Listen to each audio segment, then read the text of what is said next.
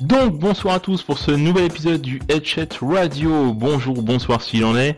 Euh, le douzième épisode avec pléthore de personnes qui participent à l'oral, toujours euh, des inverter... des in... ne, ne, Tu peux la Euh, recommencer. Je crois que si tu tu vas veux. la faire jouer. Là, Tu vas la là, refaire sans le donk au début et c'est parfait. Mon Attention, c'est parti. Mon dieu, c'est pas grave. Donc là, pff, bonjour à tous pour ce. Donc euh, effectivement, donc ce soir on a euh, des, invités, des, des, potes comme je les appelle, qui, qui même sont pas venus euh, depuis. Ça fait un moment que je les avais pas vus, ça fait ma foi bien plaisir de les revoir. Et donc j'accueille sans plus tarder, sans plus tarder. Putain, il faut vraiment que j'apprenne à parler ce soir, ça va être très compliqué. Messire Akin, Messire Akin, comment ça va? Ça va très bien, merci de m'inviter. Donc c'est pas Messire Akin, hein, c'est juste Akin, et le Messire. Enfin bref. Euh, Akin bah ouais, abonnez-vous à ma chaîne, merci. Akinfi, voilà, donc euh, effectivement, bah tiens, on va se faire une petite pub, t'as bien raison, mon ami. Euh, donc Non, mais je déconne, qui je fait déconne, des je vidéos sur Non, non, mais je fais rien YouTube. du tout, moi. Ah, non, non, si, mais je... non, non, moi je suis là pour parler des salons de jeux vidéo et tout, euh, les salons dans, dans les cowboys, tout ça, les chevals. Je parle. Oui, bonsoir. Ah, il y a du sacré niveau déjà. Notre entrée de jeu. Ah, la violence Bonsoir. du truc. La violence du truc, je vous annonce, chers auditeurs, le, le débat va durer une petite heure, ça risque d'être hum, violent. Donc comme vous l'avez pu l'entendre, euh, nous avons Monsieur Bibi. Bonsoir Monsieur Bibi. Bonsoir, monsieur, dame. C'est moi, c'est Bibi. Toujours en forme, à ce que je vois. Oui, oui, toujours, toujours. Bah, il faut, hein. On parlait tout à l'heure de couler des bronzes, euh, donc forcément, je suis en forme, quoi. Voilà, c'est ce qu'on appelle la partie off de l'émission. Merci Bibi de le rappeler euh, au long de ce soir. Donc Monsieur essaye de faire de l'or. Malheureusement, il n'y arrive pas. Peut-être qu'il y arrivera un jour sur les conseils d'Evan qui veut que ce soit de l'or. Bonsoir Evan, comment ça va? Bonsoir, euh, bien et vous? Ma foi, ça peut, ça peut, ça peut toujours aller mieux, mais euh, a priori ça, ça va très bien. Ça faisait longtemps qu'on t'avait pas vu euh, sur le site, bien bien longtemps. Ça y est, t'es sorti de ta caverne, t'as trouvé la lumière et tu as décidé de nous rendre visite à ce que je vois. Ouais, ouais, bah je m'étais oublié, mais là je, je compte me faire plaisir, et me faire plaisir, ben c'est aussi retourner vers euh, ma, ma religion officielle, qui est le jeu vidéo, quoi. Eh ben c'est cool, franchement ça fait plaisir de te revoir Evan. Et donc euh, on a perçu, toujours fidèle au poste, comment ça va mon ami? Ça va bien, ouais, et toi Oh bah moi ça va, hein, tu sais, toujours euh, toujours là. Les entrées de jeu c'est toujours sympa, c'est toujours moi ça va, toi ça va, bah voilà on a fait le tour. En plus, Euh, c'est quand ça qu'on te intéresse voit en vraiment face les gens de cam savoir sur. YouTube Que dis-tu Akin? Je dis que ça intéresse vraiment les gens en plus de savoir comment on va. Bah ma foi, j'ai envie de dire oui. Hein. Et vous, chers Non, auditeurs, ça comment va ça va Comment ça, Ça va, va. Et là, et là, t'as foule de personnes. Ouais, on va bien, et toi Oui. Donc voilà. Viens non, donc. c'est. Viens donc, voilà. Bah d'ailleurs, euh, j'ai envie de dire euh, euh, sur euh, sur le sur le chat, on a une personne. Donc c'est une soirée euh, forte en chanson. On va être vraiment en petit comité, mais on s'en fout. On fait de la qualité. On va, euh, bah puisque c'est ça, bah vu qu'il y a personne, on va dénoncer. Et puis c'est tout. Ce soir, ça va être la violence gratuite. Donc ce soir, on a Leia qui a l'écrit. Euh, J'espère que tu vas bien. En tout cas, euh, avec un mec qui est euh, au chat. En tout cas, on va dénoncer la violence puisque ce soir le sujet ça va être les salons, les conventions, même les musées, enfin tout ce qui tourne autour du jeu vidéo. Donc je vois déjà Perchu et Bibi qui sont en train de sortir la lance et l'étendard. En tout cas, je vous annonce tout de suite la minute euh, découverte. Donc voilà, hein, comme vous connaissez très bien euh, la minute découverte, on va pas attendre trop longtemps, le sujet risque d'être assez lourd. Euh, qu'est-ce que... Alors qui est-ce que je vais interroger? Tiens Evan, voilà, t'as gagné 8 mois d'absence, premier interro. Euh, Qu'as-tu découvert ce mois-ci d'intéressant, d'épatant, que ce soit en jeu vidéo, en film, en animé, une cuisine, la nouvelle omelette, je ne sais pas. Tu as une minute, c'est parti. Oula, question difficile, moi je dirais plutôt... Enfin, si j'ai découvert quelque chose, par exemple depuis euh, 1989, euh, le jeu pour l'enfant euh, c'est un droit. Mais euh, je me suis rendu compte aussi euh, dernièrement que le jeu était quelque chose, euh, quand on pointe vers son étymologie, qu'on est précis sur le terme, c'est quelque chose qui est en, train de disparaître. Euh, et du coup, je me dis, euh, la loi, ils l'ont pondu euh, voilà, en 89, et euh, je pense qu'on peut plus aujourd'hui, enfin ça devient assez difficile de respecter cette loi, puisqu'on est en présence de plein de choses, des produits, euh, qui en fait ne respecte aucune règle. Alors il n'y a peut-être pas de règle pour le jeu, mais le langage est un code et une règle quelque part. Donc si on, est précis au niveau de l'étymologie, on se rend compte que le jeu est en train de disparaître. Voilà. Donc en fait moi c'est un petit peu ce que j'ai découvert. Après j'ai pas découvert de produits euh, plus qu'un autre, etc. C'est vrai que j'ai pas eu le temps dernièrement en fait de, de pratiquer quoi que ce soit de ludique. D'accord. Donc le droit de l'enfant par rapport au jeu. Donc euh, pas forcément le jeu vidéo, vraiment le jeu en lui-même. Bon après, je pense que le jeu est en train de disparaître, mais c'est euh, principalement dans le monde euh, du changement d'échelle, de la connexion distante que nous permet Internet. Parce que voilà, ce, changement d'échelle a plein de répercussions qui fait que la présence du jeu, et donc pour ça, ça ça rejoint un petit peu quelque part votre démarche dans le rétro, d'aller chercher des, jeux qui s'appellent réellement des jeux et qui correspondent vraiment à l'étymologie, parce que c'était à une époque où il y avait des contraintes techniques qui faisaient que on ne sortait pas du cadre, on n'allait pas au-delà euh, du terme euh, et l'étymologie du jeu, quoi. Mais c'est en train de disparaître. D'accord, donc pour toi c'est un constat. Mais c'est intéressant que tu dises ça parce que justement je pense qu'on fera justement une... C'était euh, prévu, enfin dans la liste, euh, oui, parce que euh, Monsieur Da Vinci euh, fait genre, ah, il fait des épisodes, il, fait, il se permet d'éloigner des, des headsets radio, mais il a quand même une petite liste euh, dans le fond de son bureau où euh, je note certains sujets. Et justement le... Comment dirais-je? Justement le jeu vidéo en tant que non pas forcément une passion mais un besoin euh, était noté, enfin je l'avais noté justement, mais euh, il y a beaucoup à dire, c'est une certaine matière. J'espère que ce jour-là, en tout cas, tu pourras être parmi nous, Evan. Bah, j- J'essaierai de répondre à l'appel. En tout cas, je l'espère. Bah écoute, merci pour cette. euh, tout à fait, tout à fait. Je Exactement. pense que ce sera un sujet qui sera euh, qui sera à développer en tout cas. Euh, donc, euh, bah perchu, écoute, petite minute découverte. Qu'est-ce que t'as de, qu'est-ce que de quoi tu veux me parler? Ouf, bah, je pense que tu t'en doutes un peu énormément. Oui Ma minute découverte, ça va porter sur Fantasy Life. Et euh, Ah. j'attendais beaucoup. Et j'ai pas été déçu, et j'ai même été euh, putain d'agréablement surpris. Allez, pour toi, que- t'as le droit à une minute de plus, donc t'es à deux minutes. Vas-y, dis. Non, mais ma, ma- ma putain de, de grosse surprise, ça a été euh, quand je me suis enchaîné 10 heures dessus euh, sur le jeu et que euh, je vais arrêter, j'ai fait ouais, je suis un peu claqué, je vais m'arrêter là. Puis tu regardes combien de temps t'as joué, tu fais ah ouais, quand même, je l'ai pas senti passer.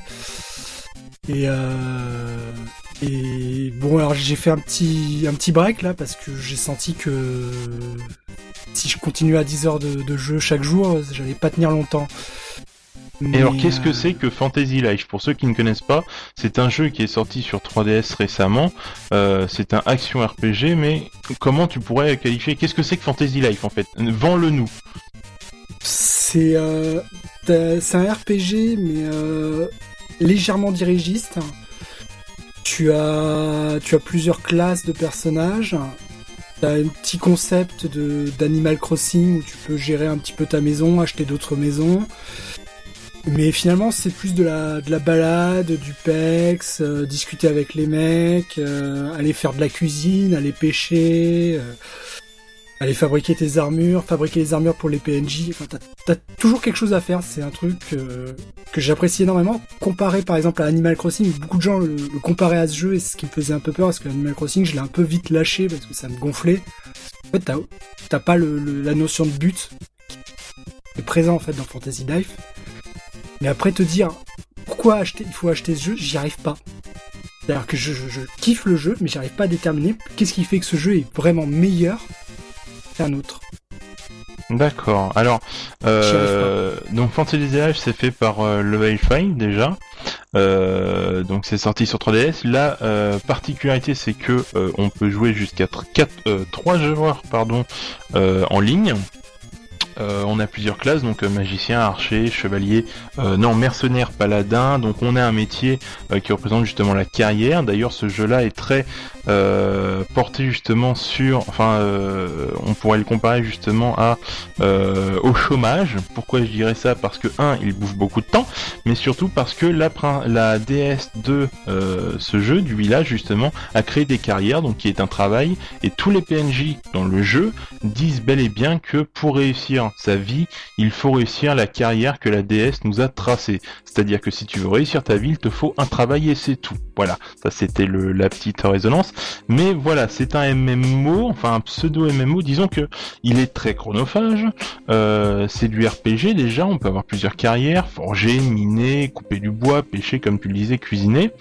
Et euh, on a une partie Animal Crossing pour la gestion de la maison. On a euh, une histoire qui, pour l'instant, euh, est vraiment bateau. Enfin, je trouve vraiment bateau. Euh, bateau. mais c'est surtout le fait de pouvoir jouer à plusieurs, le fait de pouvoir euh, pexer, euh, euh, avoir des items pour revendre. Les mobs apparaissent tout le temps. On peut faire toujours le même boss. Euh, c'est vraiment du action RPG vraiment sympa. Euh, pour peu qu'on aime ça, effectivement, ça coûte une quarantaine. Les jeux Nintendo, c'est pas trop cher. Euh, je vais faire un peu mon, mon, mon Julien Tellou que t'as vu un peu. Euh, mais voilà, c'est euh, c'est un jeu que je recommande pour tout fan de RPG, surtout toute personne qui a la qui a la 3DS en tout cas. Juste une Donc, précision toi, sur ce que tu as dis-moi. donné. C'est euh, en fait euh, quatre carrières guerrières et euh, huit carrières, euh, on va dire, enfin quatre carrières de guerre, euh, trois carrières de récolte et cinq carrières de production, si je me souviens bien. Mais tu peux tout à fait euh, jouer ton jeu. euh, oui, mais moi je suis juste euh, un mineur et je vais terminer le jeu comme ça. Tu peux tout à fait le faire. T'es pas obligé de faire les carrières de guerre. Oui, effectivement, il y a, il y a 12 classes en tout. Euh, donc Perchu, finalement, euh, passe sa vie euh, dans un tunnel à casser des cailloux. Voilà. Hum, Et ce pour qu'il faut l'instant, je savoir... passe mon temps à changer de carrière pour les avancer toutes parce que j'ai envie de les avancer toutes en même temps. Ce Et c'est vrai en fait que-. Et oui, tout à fait, tout à fait, tout à fait. C'est vrai que ce jeu-là, effectivement, si tu ne fais aucun mob, finalement, tu peux très bien euh, XP ton personnage juste en cassant tout le temps le même caillou. Euh, même si ça devient de plus en plus difficile, hein, bien sûr. C'est vraiment un jeu euh, où tu veux pas faire ton, tu veux pas tuer de mob parce que t'es pacifiste. Pas de problème, tu casses ton caillou, t'avances quand même dans l'histoire, tu X, c'est vraiment le jeu bateau, mais comme diraient les gars, c'est trop fun. En tout cas, Perchu, euh, bah, je te remercie pour cette euh, découverte euh, où nous sommes beaucoup justement à perdre notre vie sur ce jeu. Voilà. Monsieur Akin, quelle est votre découverte? Tu as une minute pour nous, nous dévoiler ta découverte. Euh, le, le truc. Oh mon dieu, c'est magnifique Ou alors c'est un c'est un choc. Vas-y, dis-nous tout. Bonsoir. Bonsoir. Euh, ma découverte, euh, c'est que j'ai appris récemment qu'on pouvait cuire du riz dans une casserole. Non, je veux dire dans une. Attends, attends, attends, pas dans une casserole, dans une poêle, voilà. Et en fait, ça a changé ma vie parce que du coup, euh, je suis plus obligé de le faire dans une casserole justement, mais je fais dans une poêle. En fait, je fais la viande avant, après je mets de l'eau, je mets du riz et ça cuit. Alors qu'avant, je me faisais chier à faire de la viande, je sortais une casserole en plus, donc j'ai deux fois moins de vaisselle à faire. Ça a changé sa vie. Et tu sais que tu peux faire du riz au micro-ondes. hein. Par contre, faut que tu Ouais, laves le non. riz avant parce que sinon non, ça non, te fait le, riz au hein, micro-ondes, non, ça déborde, ça peut niquer ton micro-ondes. Enfin, pardon, ça peut abîmer ton micro-ondes. Non, c'est pas, c'est pas terrible. Sinon, Non, à, part, mais- à part cette découverte incroyable, je, j'aime bien, je suis en, en plein DLC de Dark Souls 2, que je conseille à tout le monde si vous aimez un peu la difficulté, c'est très amusant. Et, euh, ouais, c'est bien déjà comme découverte, je pense. D'accord. Mais le riz, le- mais le, franchement, le riz, le riz, c'est, Non mais sur le C'est riz, la moi vie. je voudrais juste C'est vraiment un ta découverte, quoi. Sur le riz, Ah. je te conseillerais d'acheter un autocuiseur à riz. C'est, ça va juste changer la vie sur la cuisine. mais est-ce que je peux faire de la viande en même temps, dans l'autocuiseur? Non, tu ne peux pas. Voilà, mais, ça, le euh, problème. Tu peux te faire de la cuisine vapeur et tu peux mettre ton, ton riz à chauffer. Et c'est genre, tu fais... euh, moi, ce qui m'arrive parfois, c'est je fais du, du riz par le, dans l'autocuiseur et je prépare mon riz. Donc en fait, tu fous ta flotte, tu fous ton riz, tu lances la machine, mais après, ça va te le garder au chaud. Et donc genre, euh, Ouais, tu t'es mais dans je- une partie, t'as oublié ton riz. C'est pas grave, ton riz il est encore chaud et tu peux retourner manger ton riz. Ouais, mais ça coûte cher, un autocuiseur. Ouais, ça, Ça coûte 20 coûte- euros à Jiffy, quoi. Ça dure 3 jours, mais ça coûte 20 euros, quoi. Ouais. Ouais, enfin, le mien que j'ai payé, je l'ai payé euh, dans les 50 euros à l'époque. Et il, euh, il me permet de faire aussi de la cuisson vapeur, c'est-à-dire que tu peux faire euh, des légumes à la vapeur au-dessus ou d'autres trucs euh, en vapeur, type des produits chinois. Putain, à 50 euros, t'as intérêt à en bouffer du riz pour le rentabiliser, hein. Oui, t'inquiète pas, il a été rentabilisé. là. Tu m'étonnes. Mais sinon, ouais, essaye au, au micro-ondes, mais faut laver le riz avant de le mettre. Ah non, non, au euh, micro-ondes, non, c'est dégueulasse. Faut, non, non, faut laver le riz avant de, avant de le mettre au, au micro-ondes avec un verre d'eau selon la Alors quantité. ça, juste un truc, c'est qu'il faut toujours laver son riz. Oui, oui, non, Quand mais sinon ça te fait une espèce de texture, genre, euh, enfin, je vais pas faire le dessin, mais euh, bizarre dans le micro-ondes, et puis après, faut le nettoyer. Enfin, c'est la merde. Non, non, c'est, euh, ça devient n'importe quoi cette émission. on a l'impression- C'est pas les grosses têtes. Ça devient n'importe quoi. L'amidon, voilà. Euh, voilà, voilà. Non, bah écoute, Akin, c'est euh, une, une très belle découverte, ma foi. hein, tu sais, hein, on n'est jamais à l'abri d'un, d'une découverte euh, faramineuse, Oui. surtout dans la cuisine. Ouais. Je voulais la partager avec vous parce que voilà, c'est important. C'est important, tout à fait. En tout cas, bah merci pour cette découverte. Euh, bah il ne reste plus que Bibi, je pense. Monsieur Bibi, quelle est votre votre découverte? Bonsoir. Bonsoir. Alors euh, moi déjà je voudrais dire euh, pas l'amidon euh, c'est qui? Parce que j'ai un ami mais il s'appelle pas Don. Donc, Voilà ça c'est fait. Donc voilà ça c'est fait. Alors moi j'ai trois découvertes. Alors ça, je vais être très rapide là-dessus. à la que-. Ah ouais non mais attention j'ai découvert des trucs de malade euh, et c'est moi-même je me suis surpris parce que je me suis dit d'habitude je ne découvre rien du tout et là euh, un peu plus donc premier truc que j'ai découvert c'est un petit livre que j'ai que j'ai lu Euh, c'est ça s'appelle les mots d'excuses l'intégrale et c'est un truc juste génial. En fait, c'est un petit livre qui répertorie depuis 20, euh, 20 ans, je crois, euh, tous les mots d'excuses des parents que pour leurs enfants, les retards, les notes, etc., etc. Avec les fautes d'orthographe qui vont avec, avec la, la conjugaison, la grammaire en moins, évidemment, et tout ce qui peut s'en suivre. Et c'est juste excellent parce que on se rend vraiment compte que bah c'est vraiment, euh, ça peut arriver ce genre de truc connaissant quelqu'un qui justement qui est dans ce milieu-là, je peux vous assurer qu'il y a des choses qui sont juste aberrantes et ce qu'on lit dans le livre, c'est véridique et ça se voit, on, on le ressent tout de suite. Ça c'est le premier truc que j'ai bien aimé. Le deuxième point le- que, que j'ai relevé, euh, c'est un, un jeu, c'est Forza Horizon 2. Et je le, je l'adore ce truc, je l'adore ce jeu, je le, je le surkiffe, je, j'ai envie de passer mes nuits avec lui, j'ai envie de, de, de lui faire l'amour complètement. Enfin bref, c'est c'est un truc de malade. Ce jeu, c'est c'est simple. Je l'ai le, le premier jour où je l'ai eu.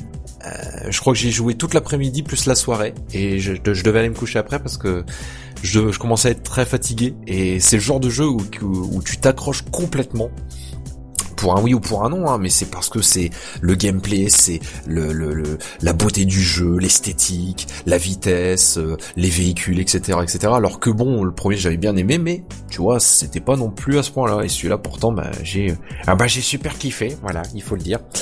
Et euh, ma troisième découverte, bah figurez-vous que je m'en souviens plus.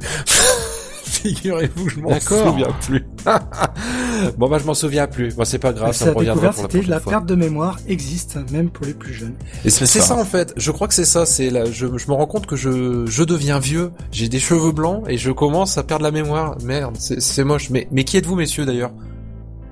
Euh, Akin enchanté. bonsoir. Bonsoir, bonsoir. Alors j'ai donc j'ai trois choses à vous dire. Euh, Sinon, euh, D'accord. j'y repense, j'y repense maintenant, mais en fait, je- euh, j'ai aussi découvert euh, dans un tiroir. trop. D'accord. ok. Je sens que ça va être une soirée très difficile. Là, Très, je peux dire intérieurement. difficile. Oui, euh, bravo, bravo, monsieur Akin, bien joué, merci. Euh, oui, donc, euh, Bibi, derrière, ça fera disais 50 balles. justement. Ah, c'est cher. Les, Non, tes prix ont c'est pas de augmenté. rien, c'est 2,50 balles. sinon. Ah, les prix ont augmenté. Des balles de ping-pong, c'est bon Ça va être tellement difficile, tellement difficile. Euh, oui, donc tu disais effectivement au niveau des mots d'excuses. Alors j'en ai trouvé une qui est simpliste, mais bon, qui est assez, euh, qui est assez euh, bonne. À savoir que c'est un parent justement qui parle du retard euh, d'un enfant et donc qui dit que euh, au professeur donc que vous me demandez un mot d'excuse pour le retard exceptionnel de euh, sa gosse. Donc en l'occurrence Charlotte. Bonjour Charlotte, euh, si tu es là, j'espère que tu vas bien. Charlotte. Donc, euh, soit vous aurez votre mot d'excuse, mais ne pensez-vous pas, cependant, qu'à l'heure où se prépare peut-être la troisième guerre mondiale, il y a des choses plus importantes dans la vie? Salutations distinguées. Moi, je pense que c'est un parent euh, qui euh, est très à l'écoute des médias. Je pense, je pense, je pense que nous sommes à l'avant d'une révolution euh, politique et notamment à l'abus d'une troisième guerre mondiale. Donc, voilà, c'était la fin de la minute découverte, puisque je pense qu'on va avoir une soirée forte en chanson.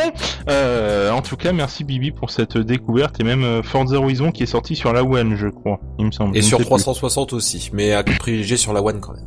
D'accord, d'accord, d'accord. Et c'est un égal. Et c'est un pur régal de fou furieux. Voilà. D'accord, d'accord. Oui, puis il y a The Crew aussi, je sais plus. Moi, c'est plus The Crew que je suivais parce que je crois que c'était, euh, on pouvait jouer à plusieurs, il me semble, sur la même map. Mais ça, c'est de la merde. hein. D'accord. Bon, bah comme ça, c'est fait. Je l'oreille. Allez, The Crew égale caca. Allez, hop, Bah, en fait, tu vois, c'est, The Crew, The Croûte, voilà, ça, ça, ça, ça croûte. Enfin, c'est, c'est mauvais, c'est, enfin, c'est, ça, ça s'annonce pas très bon. Voilà, c'est, c'est tout ce que je peux dire. Ok, ok, ok, bah c'est formidable. Écoutez, comme ça au moins, vu que tu es justement la partie next gen de cette, de cette, de ce soir, finalement, ça va nous permettre de d'élucider certains mystères. En tout cas, bah, et c'est Ubisoft. Bah, ils font pas que des mauvais jeux. ouais, mais... Pardon. Non, comme Watchdog. Non, mais tu vois, par Rayman, t'as pas beaucoup de jeux où finalement t'as une, t'as une aura suffisamment grande pour rester. Rester euh, réellement dans le temps. C'est vrai. Souvent, c'est Mais quand le jeu sort, il est super bien, tout le monde est dessus. Puis un mois plus tard, t'as plus personne. oui, mais ça après, c'est comme beaucoup de jeux, j'ai envie de dire. C'est comme, comme beaucoup, de jeux, mais quoi. t'as, t'as beaucoup de jeux où les gens ils restent dessus. C'est vrai. C'est vrai, c'est tu vrai. prends, euh, tu prends Mario Kart, d'après ce que j'ai vu des derniers chiffres, c'est juste en ce moment que tu commences à avoir une baisse du nombre de personnes sur Mario Kart euh, 8. Ouais, mais c'est bah. encore autre chose.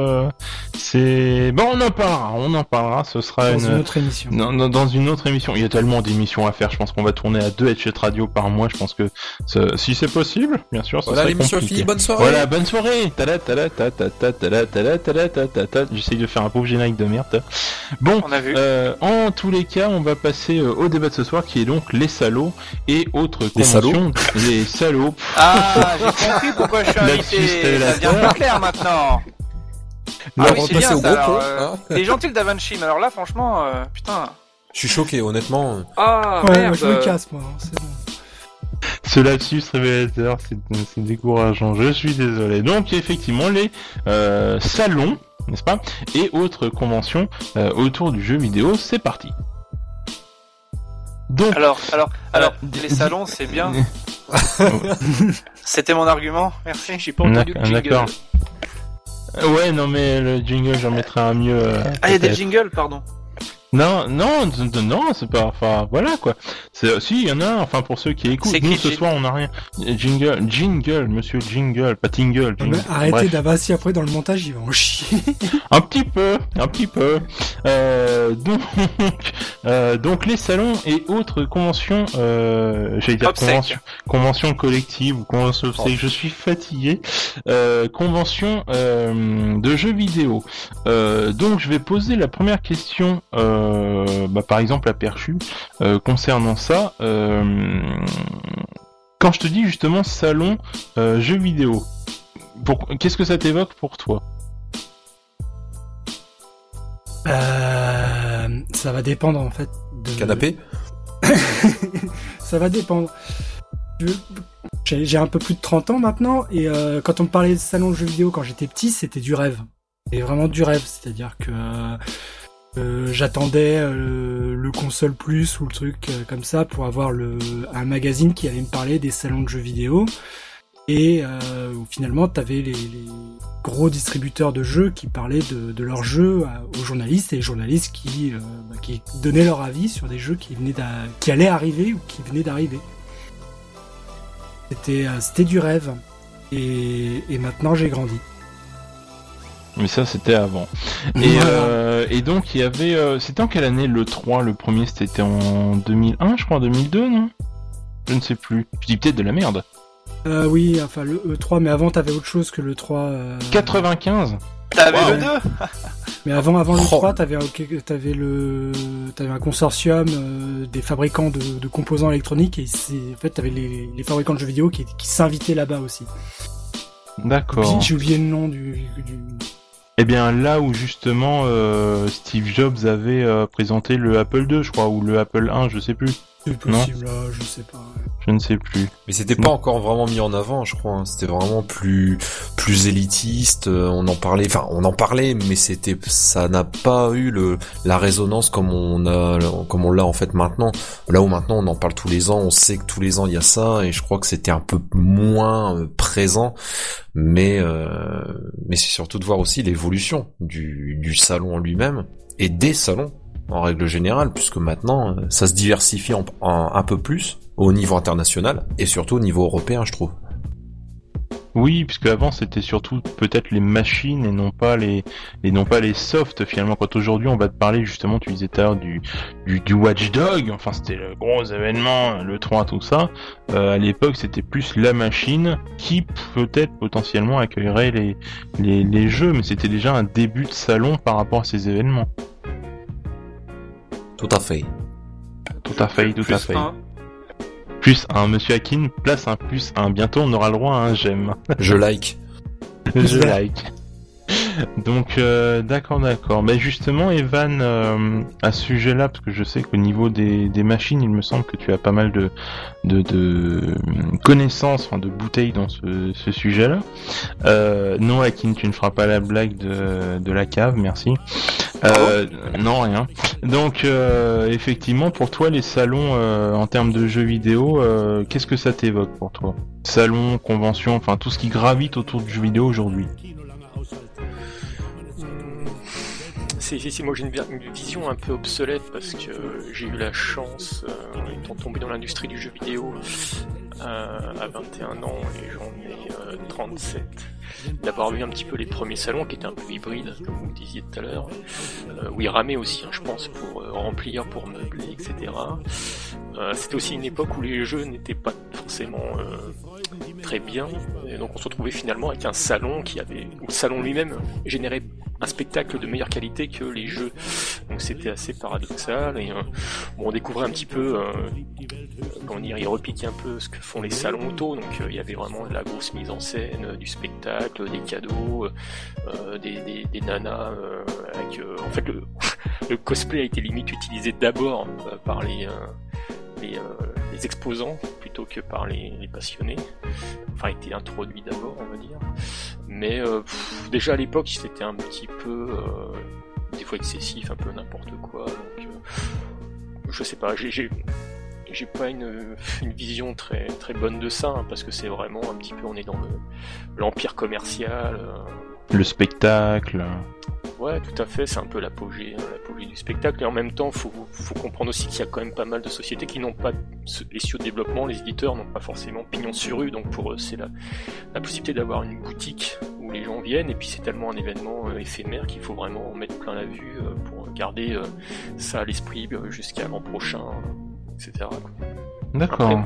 Le, truc, c'est vraiment l'envergure que ça a pris. Aujourd'hui, par exemple, faut citer, faut citer ses sources. Donc euh, là, je prends, j'ai pris source dernièrement. J'ai dû faire cette liste au mois de juillet. Donc euh, il y a le site rom-game.fr qui liste en fait tous les événementiels, euh, sachant que certains doivent passer à la trappe à travers les mailles du filet, que tout n'est pas référencé. Je pense à tout ce qui est un petit peu les, petites LAN quasiment homemade fait dans des. c'est vrai que c'est bien les petites LAN quand il fait froid. LAN, oui. Et euh, donc là par exemple euh, pour 2014 euh, le site RomGame a listé 349 événements. Donc je trouve que c'est quand même carrément massif, sachant que on va dire qu'il y a une artère au niveau de la, localisation qui est Paris avec 77 événements, Lyon avec 75 et l'artère continue vers Toulouse avec 22. Et après ça chute en dessous de, de, de 6-8 événements, donc on voit vraiment qu'il y a une la, moitié des événements en fait tournent sur quasiment deux euh, et trois villes.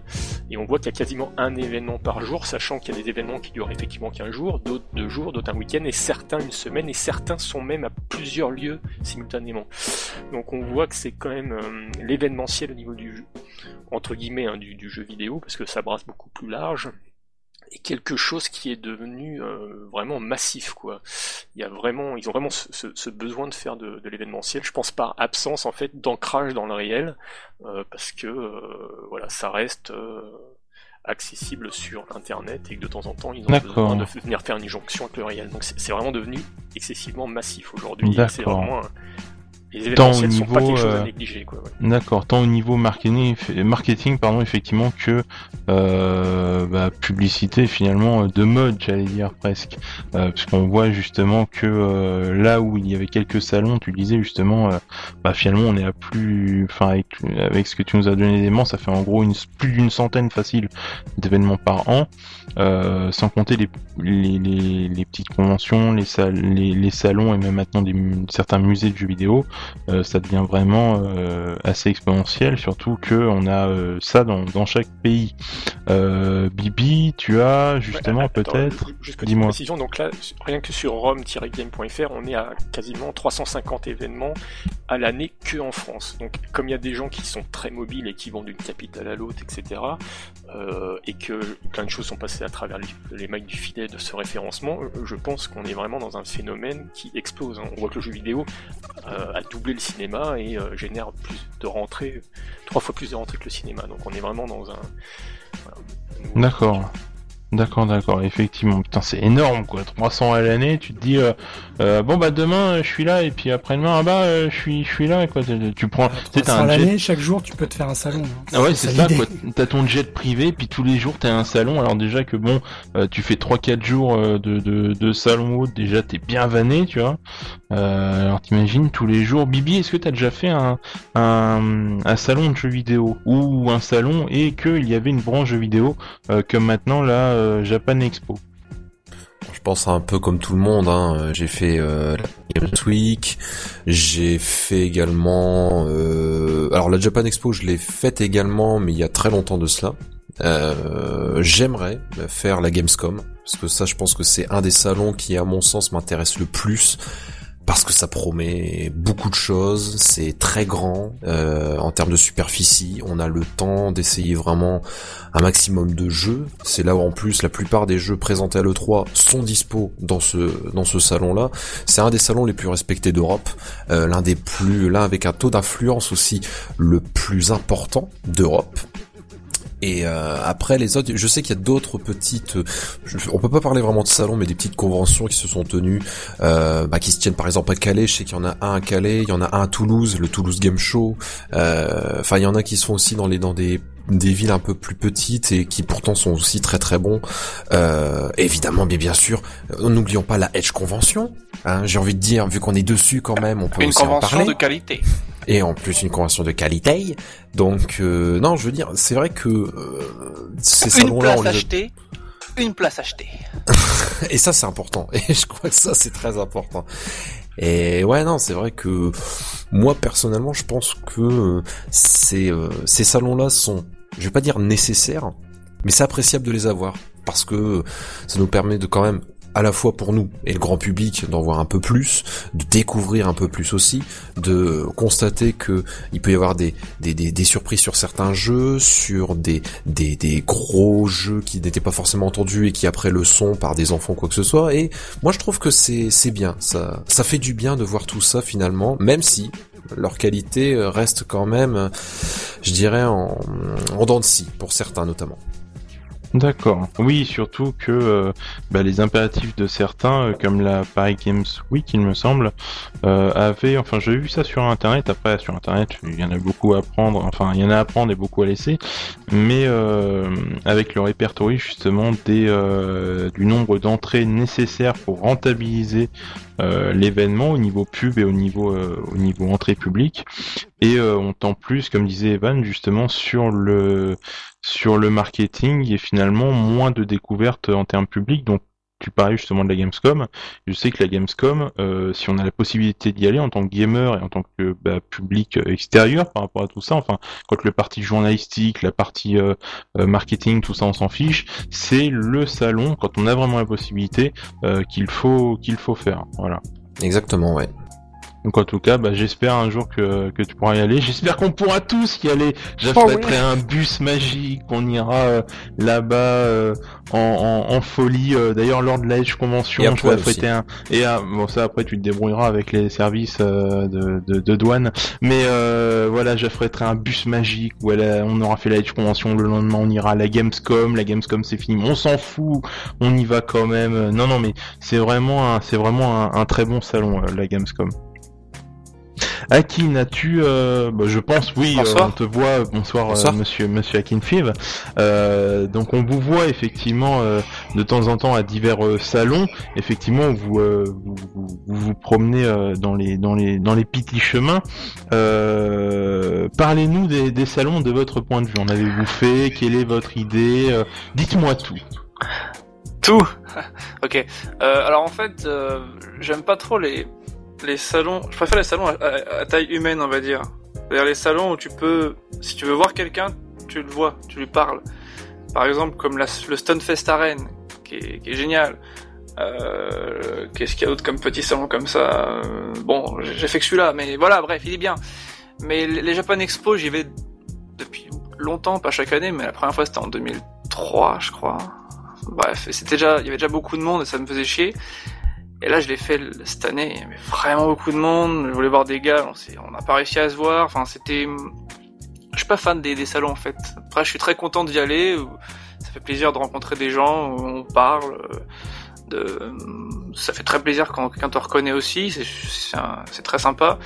Mais je suis pas vraiment fan de la foule comme ça. Il fait chaud.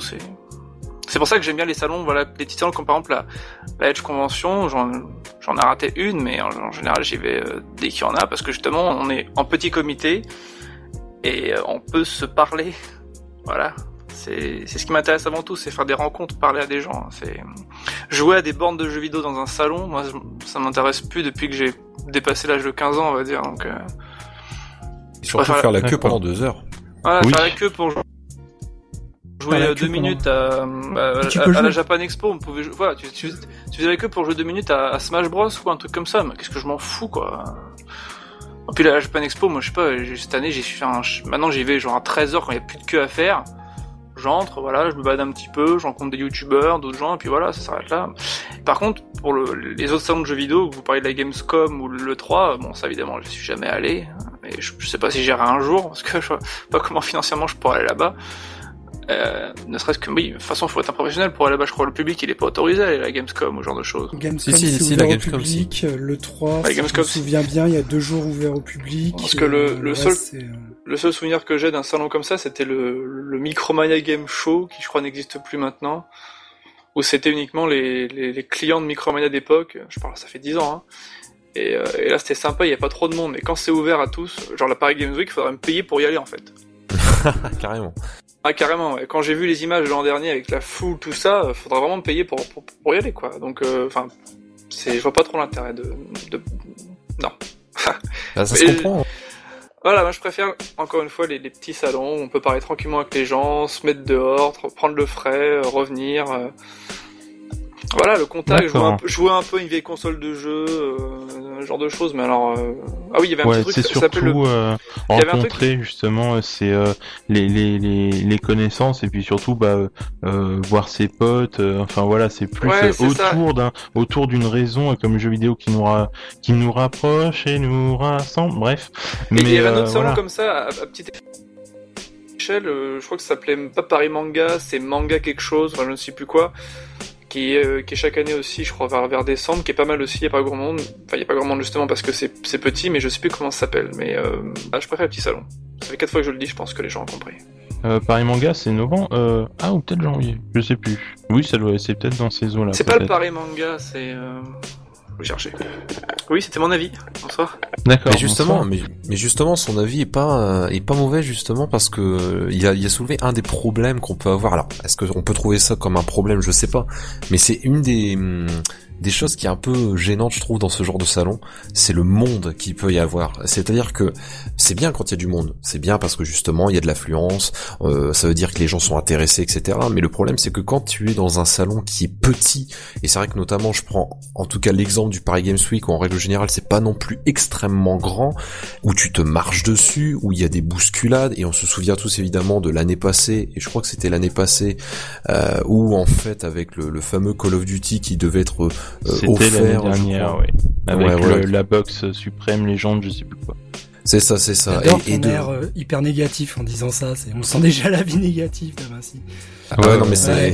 Ouais, on, le sent tout de suite là. Ah ouais, Mais non, mais c'est vrai que ça c'est un peu c'est un peu gênant parce que du coup c'est vrai que quand t'as beaucoup de monde, t'essayes de passer et puis surtout t'as l'impression que tu t'as as du mal à circuler, t'as du mal à voir ce que tu veux voir parce que souvent il faut attendre deux heures, trois heures, quatre heures pour jouer à quoi? Deux minutes de jeu, cinq minutes de jeu. Je trouve que c'est un peu le problème qu'on a dans les salons en général, celui-là en particulier, mais aussi en général, c'est de, de se dire finalement comment peut-on essayer de réguler tout ça un maximum pour justement faire en sorte que les gens puissent jouer au moins un petit peu sans forcément attendre de trop. Alors ça bah, c'est c'est pas compliqué. Excuse-moi de te couper. Euh, c'est pas compliqué. Il faut il faut juste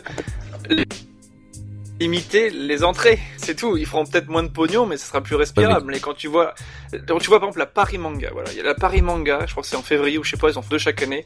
À chaque fois, il y a Tilk d'ailleurs, c'est marrant, enfin l'acteur de Stargate, bref. Et euh, on croit qu'il est là juste pour prendre du, enfin bref. Et c'est 30 euros dédicace, 30 euros les mecs, 30 euros pour faire dédicacer Tilk, c'est cool. Moi un jour je l'ai fait, j'ai même pas payé. Euh, je voulais dire, on est où là Juste un truc sur les dédicaces, c'est que c'est il y a que en France hein, où tu payes pas tes dédicaces. Hein. Partout ailleurs, en Angleterre, aux États-Unis, tu payes les mecs. Ah bon Pourtant, je vois des youtubeurs qui font payer leurs dédicaces. Oh pardon. Ah moi, je me fais payer à la pardon. C'est le mec. Ah bah, tiens, on m'a jamais demandé une dédicace. Je réfute. Euh, et le salon dont je parlais, qui est à échelle humaine aussi, ça s'appelle la Japan Party, ça vient de me revenir. C'était je sais pas où, à Paris, dans le sud, je crois, je sais plus. Mais c'était très bien. Japan Party. Non pas la Japan Partout. La Japan, ça... Japan Partout, c'était euh, après. Ah bien, monsieur Bibi, bien, bravo, tout en finesse. C'est pas moi, bonsoir. Bonsoir, c'est cela, ouais. Mais euh, oui, on a un gros problème justement à ce niveau-là. Mais Akin, tu disais justement cela. Mais le but euh, d'un salon, c'est que justement le maximum de personnes voient les jeux qui tournent sur grand écran. Donc euh, au pire, on, on joue pas, on s'en fout. Eux, pour eux, c'est vraiment nous montrer les les les les, grands écrans, voilà quoi.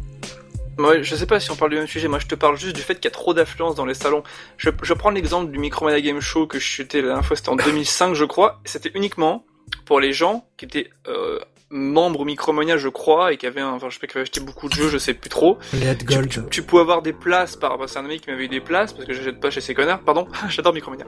Euh, mais euh, voilà. Tu vomis dedans même. C'était, c'était juste limité à un certain nombre d'entrées. On pouvait respirer, on pouvait avancer. Il y avait des, il y avait, à l'époque, c'était le, il y avait la démo de Zelda Twilight Princess, c'était énorme.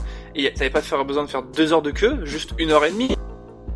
Mais tu vois, voilà, il y avait pas trop trop de monde, tu peux respirer. Alors que maintenant que c'est la Paris Games Week qui a seulement remplacé le Micromania Game Show, maintenant c'est vraiment juste. Euh, Micromania Game Show, ça existe toujours, sauf que maintenant en fait tu t'es invité dans une salle de cinéma et euh, tu vois une vidéo passer avec euh, le, jeu et tu as Marcus qui est sur scène en train de, de, de faire le show. Ah donc c'est plus un salon quoi, c'est juste c'est une c'est un C'est un, présentoir de l'E3 en fait. Bah, mais ça, où est-ce que j'ai mis mes cacahuètes? C'est plutôt, sympa, tu vois. Non, franchement, non, moi ça me plairait d'y aller, attends. Ça me plairait d'aller à un truc où, as, où tu peux découvrir des trucs de l'E3, vu que nous on est, on est des pauvres français et que des salons finalement importants sur le jeu vidéo en France, où il y a vraiment des nouveautés, en général c'est quoi, c'est la Japan Expo, et on, sait ce que c'est pour, euh, pour y aller, comment c'est de bordel avec les gens, enfin beaucoup de gens, etc. Donc oui, à la limite, c'est un showcase, quoi, c'est ça? Ouais, voilà, c'est ça. Ah, bah, moi, pas, ça. de ce que j'en ai vu, hein, parce que j'y suis jamais allé, mais de ce que j'en ai compris, ce Après, je, juste, j'étais peut-être un peu violent tout à l'heure avec Micromania, c'est juste que je trouve ça honteux de, de mettre des prix 10, 10 euros plus cher pour chaque jeu qui vient de sortir. Alors que tu vas à la Fnac en face, il est 10 euros moins cher, ça j'ai jamais compris. Après, après je hein. connais des. Là, je viens, je viens me faire l'avocat du diable. Excusez-moi. Hein. Euh, bonsoir. l'avocat du diable tout de suite. C'est hors sujet. Euh, non, enfin, oui, c'est, hors sujet, mais, mais, même, il faut quand même expliquer que euh, si c'est plus cher, certes, c'est pas logique, et ça c'est normal, ça je suis tout à fait d'accord, mais il faut savoir que Micromania c'est entre guillemets une société spécialisée dans la vente de jeux. Il faut dégager de la marge. Ça c'est très important. La Fnac dégage de la marge, mais pas sur du jeu. Elle dégage sur autre chose, livres notamment, euh, CD aussi et DVD. Pas tout le temps, mais c'est surtout sur les bouquins où ils gagnent comme des porcs.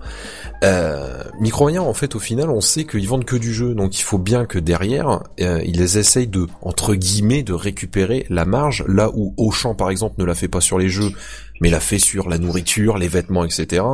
Euh, ou Carrefour fait pareil et, tout ça et tout ça. Donc ils sont, ils sont détestables sur beaucoup de points, mais sur ce point-là, il faut quand même le dire, euh, on, difficile de leur entre guillemets reprocher ça parce que sinon, on sait que s'ils s'alignaient sur ce genre de magasin, eh ben c'est fini, on n'en verrait plus. Hein, puis il y aurait du chômage, et puis du coup, euh, et puis finirait comme Game, parce que Game ils ont voulu faire comme au champ et on voit où ça en est aujourd'hui. Donc, euh, enfin voilà, j'étais la parenthèse, je me suis fait l'avocat du diable. Bonsoir. Donc pour répondre à ton accusation d'avocat du diable, euh, puisque c'est moi qui en parlais justement, euh, certes Game ils se sont plantés euh, sur la fin, parce que c'est surtout en Angleterre que ça s'est craché, mais pendant des années, quand il y avait le même jeu qui sortait le même jour à Micromania et l'autre qui sortait à Game, à Score Game même, il y avait le prix normal à Score Game, prix éditeur, on va dire 60 euros, et t'avais celui à Micromania 70 euros.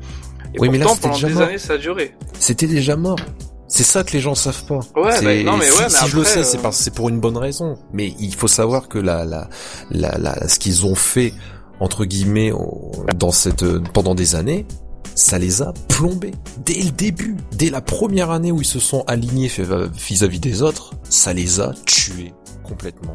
déjà dès la première année quoi. Admettons qu'ils mettent leurs 10 euros sur, euh, sur, les, sur, les, sur les jeux neufs, comment tu expliques le, prix de l'occasion quoi?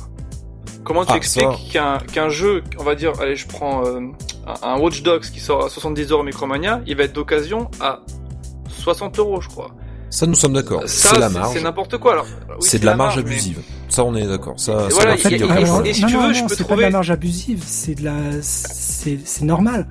Parce qu'en en fait, t'as un problème, c'est que euh, t'as la, la c'est sur la loi française, c'est qu'en fait ils sont, euh, ils doivent payer une TVA sur le, sur le gain qu'ils font sur le jeu d'occasion. Et le mec, il va pas vouloir te le lâcher à 20 euros ou 15 euros ou 10 euros le jeu, il vient de sortir. Non, mais je te parle pas, de... je sais pas.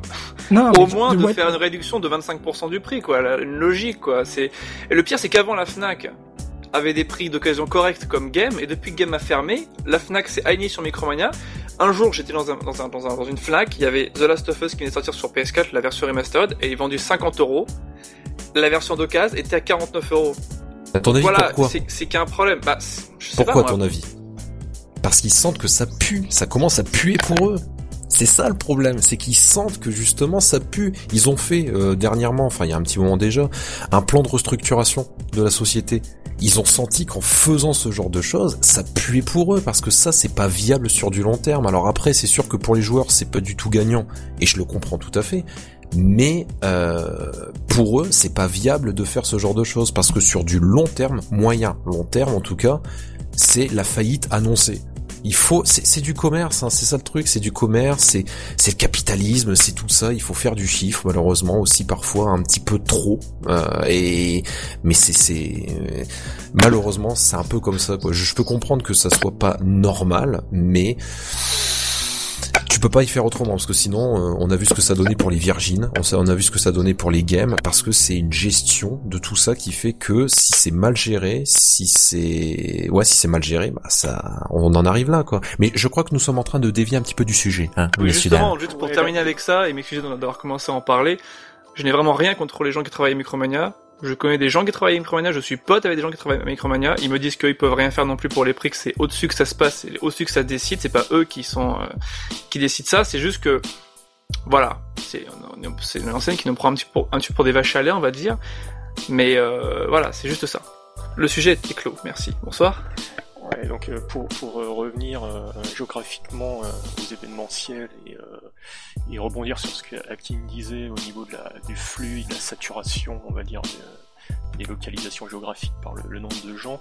Je, pense que il y, y a, toujours eu des salons qui ont réservé, je pense, le premier jour ou un jour précis pour les professionnels, pour qu'ils puissent avoir les stands à disposition, etc., tourner sur place, et aussi euh, pour que des gens qui, enfin des journalistes professionnels qui, qui sont euh, enracinés dans un pays puissent avoir accès en fait à, à des gens qui sont des producteurs de jeux qui, qui seront importés. Donc c'est un événementiel, je pense, pour faire une jonction qui est très importante parce que tous les gens qui travaillent dans la presse euh, spécialisée n'ont pas forcément accès euh, pour des raisons de coût à l'étranger.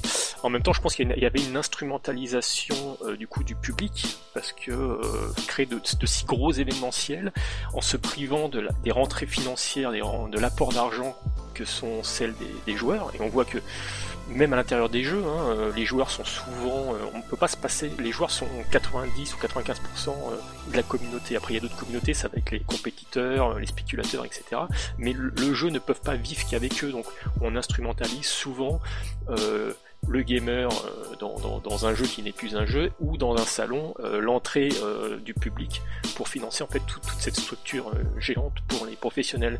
Mais ce qu'il faut se dire aussi maintenant, c'est que la Internet a renversé la donne puisque je pense Nintendo Direct Ouais, mais ils ne peuvent plus se passer euh, du public euh, qui n'est pas professionnel, parce qu'aujourd'hui, un blogueur ou un youtubeur peut avoir une, capacité de diffusion ou d'emprise et, des, meilleures retombées des fois que des journalistes professionnels. Euh, surtout avec tous les problèmes qu'il y a dans la presse, où aujourd'hui on est complètement soit dans la passion avec des gens qui sont pas rémunérés, qui essayent d'en vivre, soit dans le conflit d'intérêts parce qu'ils sont financés à cause de la dématérialisation que par la publicité. Donc ils, sont en conflit d'intérêts. Quand t'es professionnel, quand es professionnel, t'es es dans un rouleau compresseur et sinon, euh, tu as un autre défaut, c'est la pure passion euh, du gars qui n'est pas sous l'emprise de l'argent. Donc de toute façon, il y a un espèce d'équilibre à trouver euh, qui, finalement n'existe pas, n'existe pas vraiment. Mais je pense qu'il y a aussi ce côté tu fais un salon massif, ça va être saturé et tu vas aussi créer au niveau du public, par cette saturation et le fait qu'il y a des files d'attente, etc., tu vas exacerber. Tu vas créer l'envie en fait. Tout à fait. D'accord. Ah oui, c'est vrai que c'est une idée. Juste revenir sur deux points dont tu parlais vite fait, c'était euh, sur euh, le, côté parfois professionnel des salons, mais t'as beaucoup de salons en fait qui n'ont rien de professionnel. Le, Paris Games Week, c'est des professionnels qui viennent parler à des joueurs.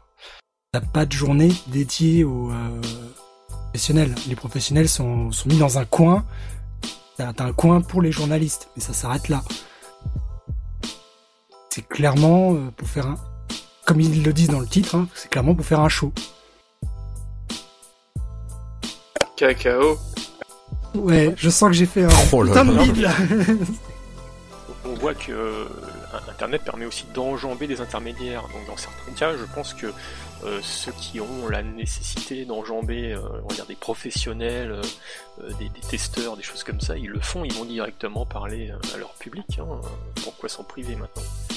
Oui, mais dans ces cas-là, justement, si euh, Internet, euh, c'est assez intéressant ce que tu soulèves, puisque euh, dans ces cas-là, si Internet justement peut directement s'adresser aux joueurs et possiblement aux professionnels euh, directement par le par rapport à leur jeu, quelle est la légitimité justement, quel est le, le, le plus que, que peuvent apporter justement ces professionnels dans les salons? Pourquoi est-ce que dans ces cas-là, on s'embêterait à faire des shows, à payer des places ou autre, quand on pourrait le faire sur Internet sans forcément le faire on peut très bien mettre un accès payant, genre un Twitch payant, euh, euh, voilà, par rapport à un événement, ou alors un, code qu'on envoie et voilà. Pourquoi euh, Qu'est-ce que cette Quel est le plus que ces salons peuvent amener justement? Pourquoi Pourquoi justement il y a un plus? Pourquoi finalement on a maintenant des conventions? Enfin, que ce soit la Convention qui réunit bah, les passionnés autour d'une même communauté. Pourquoi est-ce qu'on a justement certaines petites conventions, d'autres salons qui se greffent? Pourquoi Pourquoi? Comment bah, C'est la question que se posent les fabricants actuellement, parce que euh, quand tu regardes le dernier E3, t'as beaucoup de, de fabricants, euh, enfin tu prends Microsoft et Sony, euh, tu sentais que euh, ils avaient un petit peu envie d'abandonner leur ce qu'ils avaient fait jusqu'à maintenant et passer à la même méthode que que Nintendo, c'est-à-dire faire un, un show préenregistré. Moi, s'emmerder, mais après les pourquoi se présenter, c'est finalement pour pouvoir voir euh, donner l'illusion et le désir d'être proche des gens, proche de la communauté. Vous vous rendez compte que maintenant, même les salons, avec l'exemple de Nintendo, même les salons de jeux vidéo deviennent dématérialisés, quoi. C'est triste. Oui, tout à fait. J'étais juste en train de me dire ça. Bah, ils sont dématérialisés, oui et non, parce que tu regardes tout ce que tu regardes à la Japan Expo, euh, ils ont un putain de stand. Hein. Moi, je veux bien qu'ils soient dématérialisés, mais euh, ils font, ils font un show, ils font un show dans un dans un salon qui n'est même pas jeu vidéo et ils ont un des plus gros stands.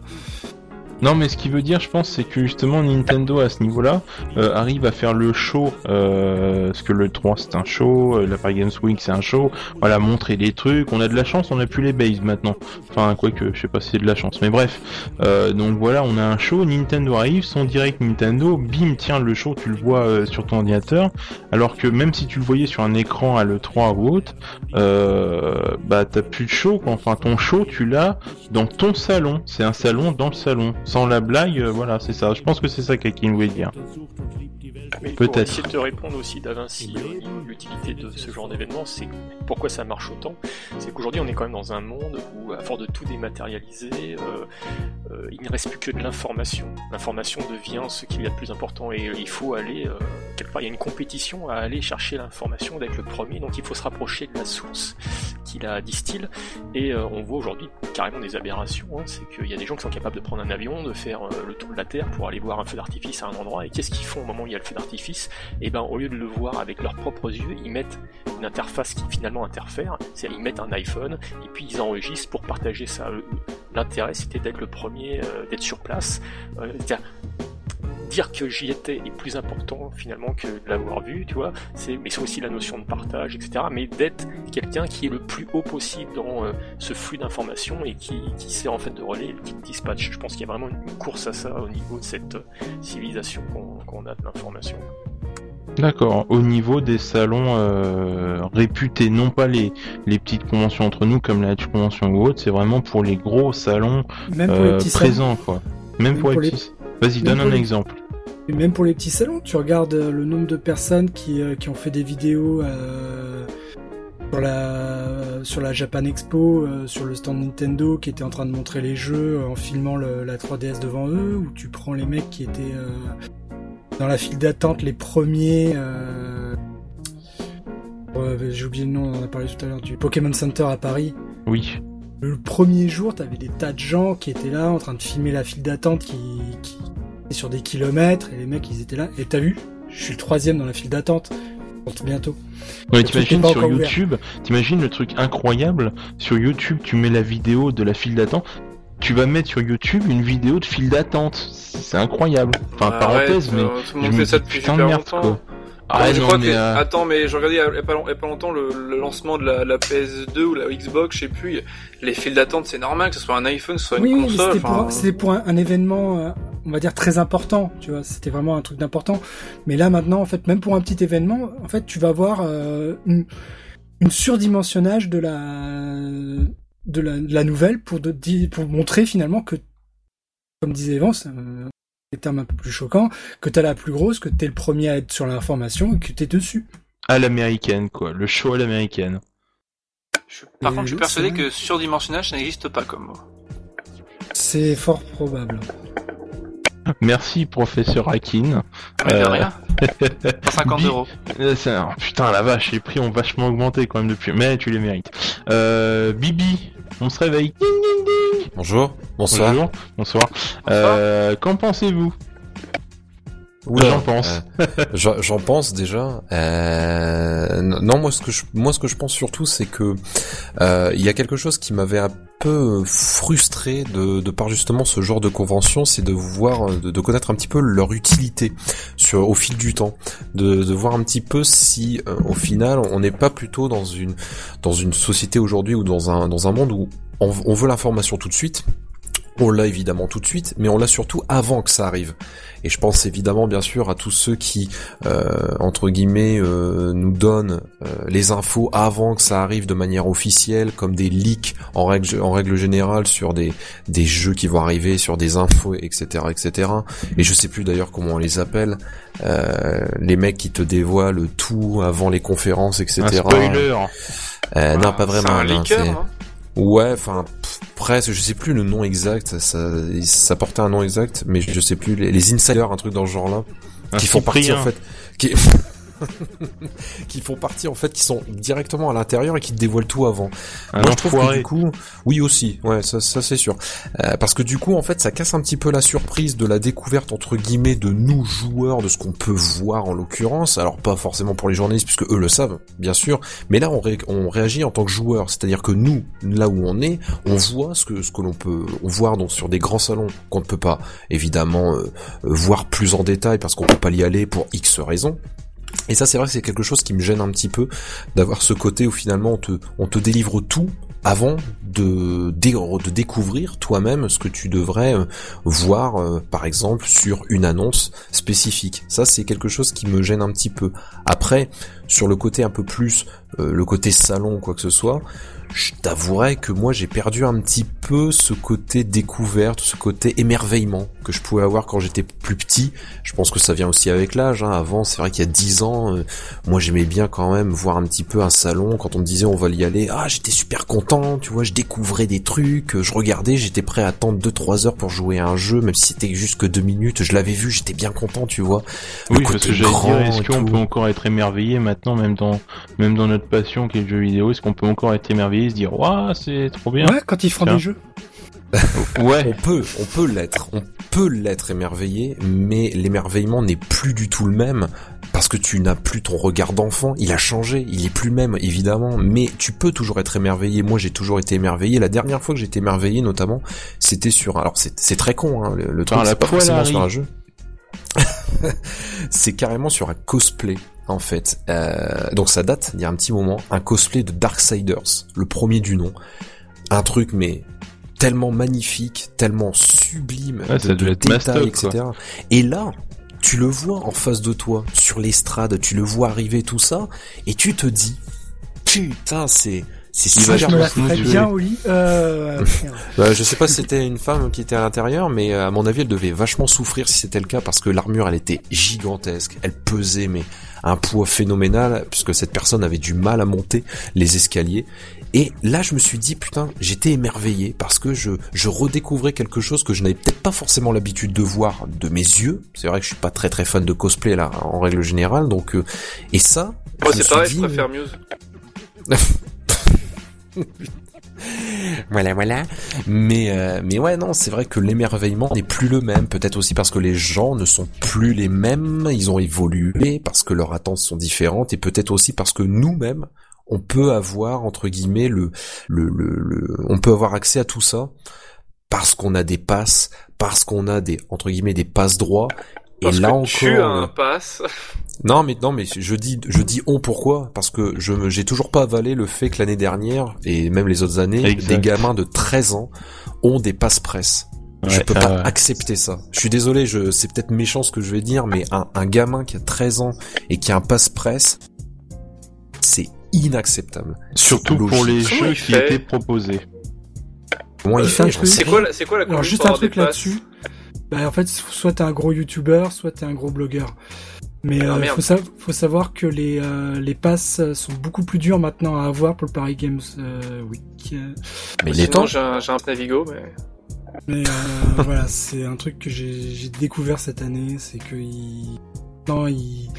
avant c'était juste ouais t'es sur YouTube, ouais ok viens allez tiens t'as un pass. Maintenant c'est ouais euh, ok tu fais combien de vues, d'accord, tu engendres combien de personnes par jour, Il y a tout un. Tu engendres une- combien de personnes par jour? Oui, il y a combien de personnes qui viennent regarder tes vidéos, il y a il y a toute une vérification qui est Cette faite. formulation est bizarre. Tu engendres combien de personnes par jour? C'est pas Bah, tu engendres, c'est tu engendres. Oui, oui, non, nous sommes d'accord. Et voilà, maintenant c'est un peu plus dur, donc tu vas peut-être en voir un petit peu moins, mais si t'as encore le droit d'avoir un pass.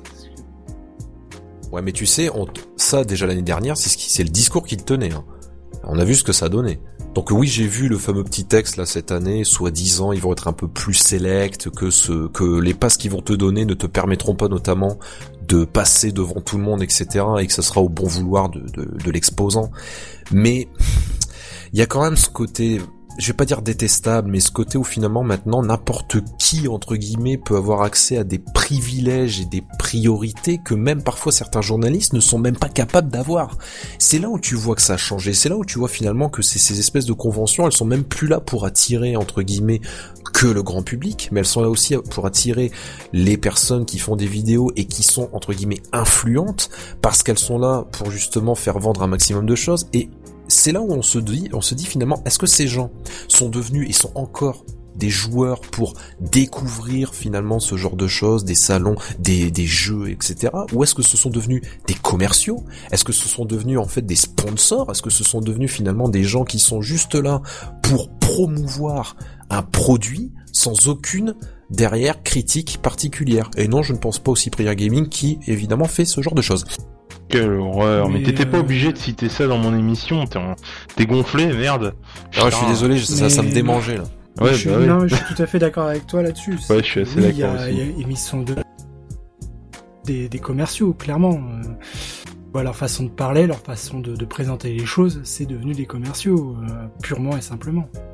Ah, ce, qui est, marrant, c'est qu'on vit une espèce de, paradoxe parce que aujourd'hui les jeux euh, sont aussi de plus en plus longs à débugger. Donc dans le cadre du, dans la particularité du PC, la communauté des joueurs en fait est des fois littéralement, euh, comment dire, euh, utilisé via les tests, via les, comment dire, les, les serveurs tests, etc. pour débugger des jeux parce que pour pouvoir les achever et les finaliser. Euh, donc à la fois on nous montre des, enfin on crée des événementiels euh, compagnons de surrue, des salons où on nous montre des jeux pas finis et on sait que même quand ils seront des fois finis, il y aura encore des bugs ou des trucs comme ça ou quoi. Donc en fait, euh, moi je, je m'intéresse pas du tout en fait à ce genre d'événement parce que je, suis quelqu'un qui, a pris l'habitude déjà que quand même quand un jeu il sort officiellement dans le dans le commerce, qu'on peut même le télécharger, etc., l'acheter dématérialisé, des fois j'attends six mois, un an, deux ans avant, des fois de l'acheter et de l'installer, parce que je sais qu'il aura atteint une maturité euh, qui aura été apportée en fait par, quelque part, les, entre guillemets, hein, les pigeons qui ont, de, servi à débugger le truc, hein, parce que les, jeux au début, ils, sont hormis pour les consoles bien sûr, où ils sont obligés de faire des très longs débugages pour vraiment donner un, produit euh, euh, fini parce qu'il n'y a pas forcément de possibilité en Nike de le corriger après. Mais voilà. Alors ce qui est intéressant, c'est que là, on est quand même sur euh, Edge.fr, c'est quand même un site où il y a toute une dimension de rétro. Et ce qui est bon là, j'ai pas pu, euh, c'est une erreur de ma part, mais dans les sources que je vous ai données, les chiffres de RunGame.fr, j'ai pas calculé le ratio en fait parce qu'il y a énormément et là c'est vraiment un truc qui, émerge il y a une notion explosive des événementiels qui sont liés à tout ce on va prendre au sens large, la mouvance rétro. Euh, c'est-à-dire le rétro c'est très intéressant parce qu'en fait on est dans une mutation du support et on se retrouve en fait avec toute une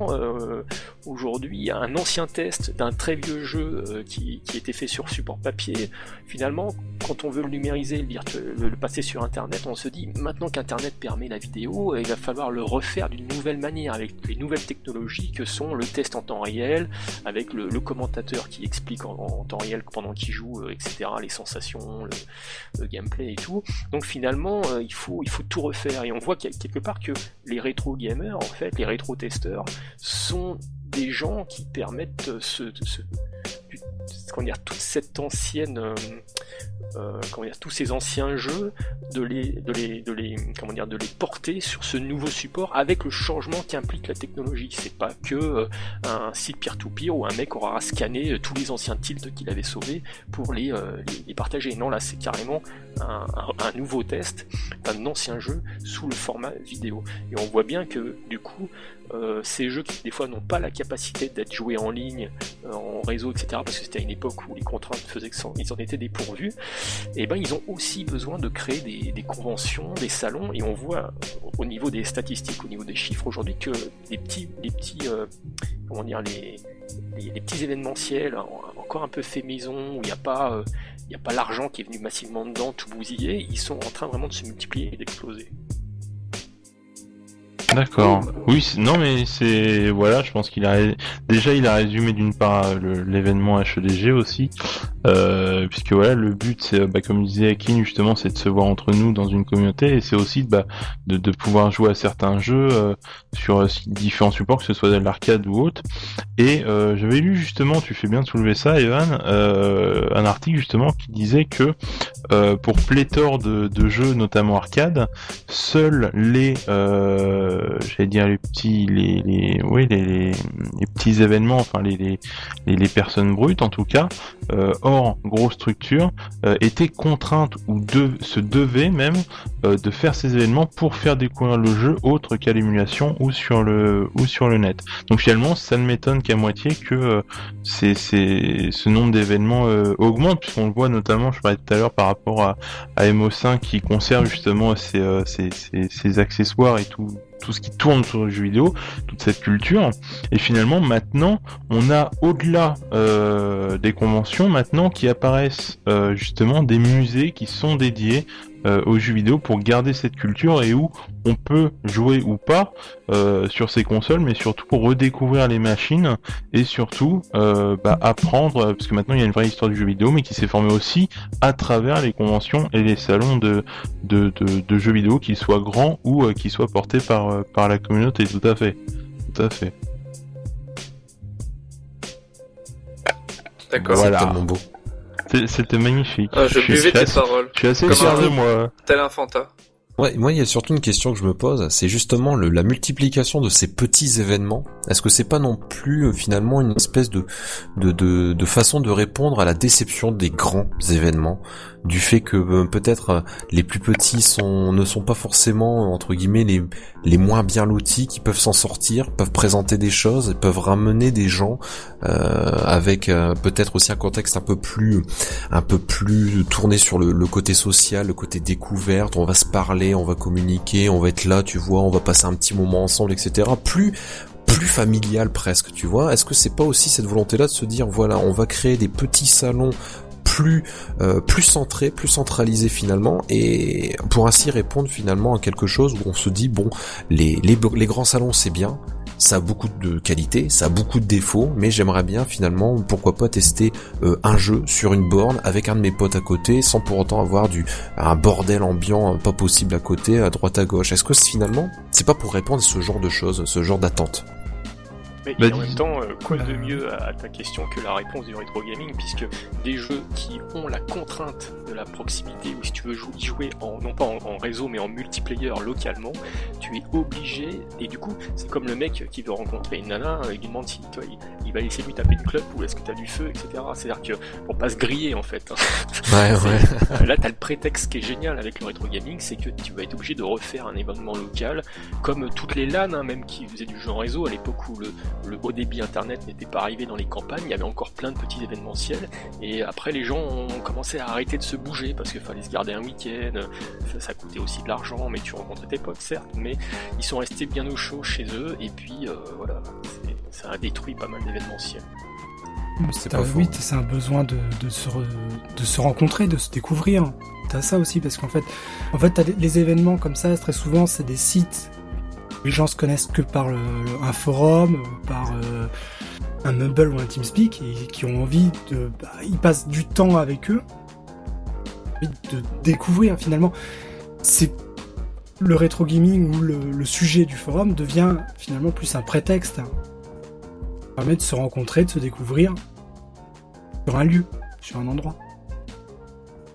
Et, d'ailleurs, bon, euh, ce serait peut-être bien de mettre en place ça, je sais pas, peut-être euh, pour votre future euh, Edge Convention, euh, moi qui ai été à une, une ancienne, le, le problème c'est comme on est quasiment tous euh, sous pseudonyme en fait, et que des fois on a, on a même des, des avatars en termes d'image, on n'a pas nos, nos- nos photos euh, d'identité.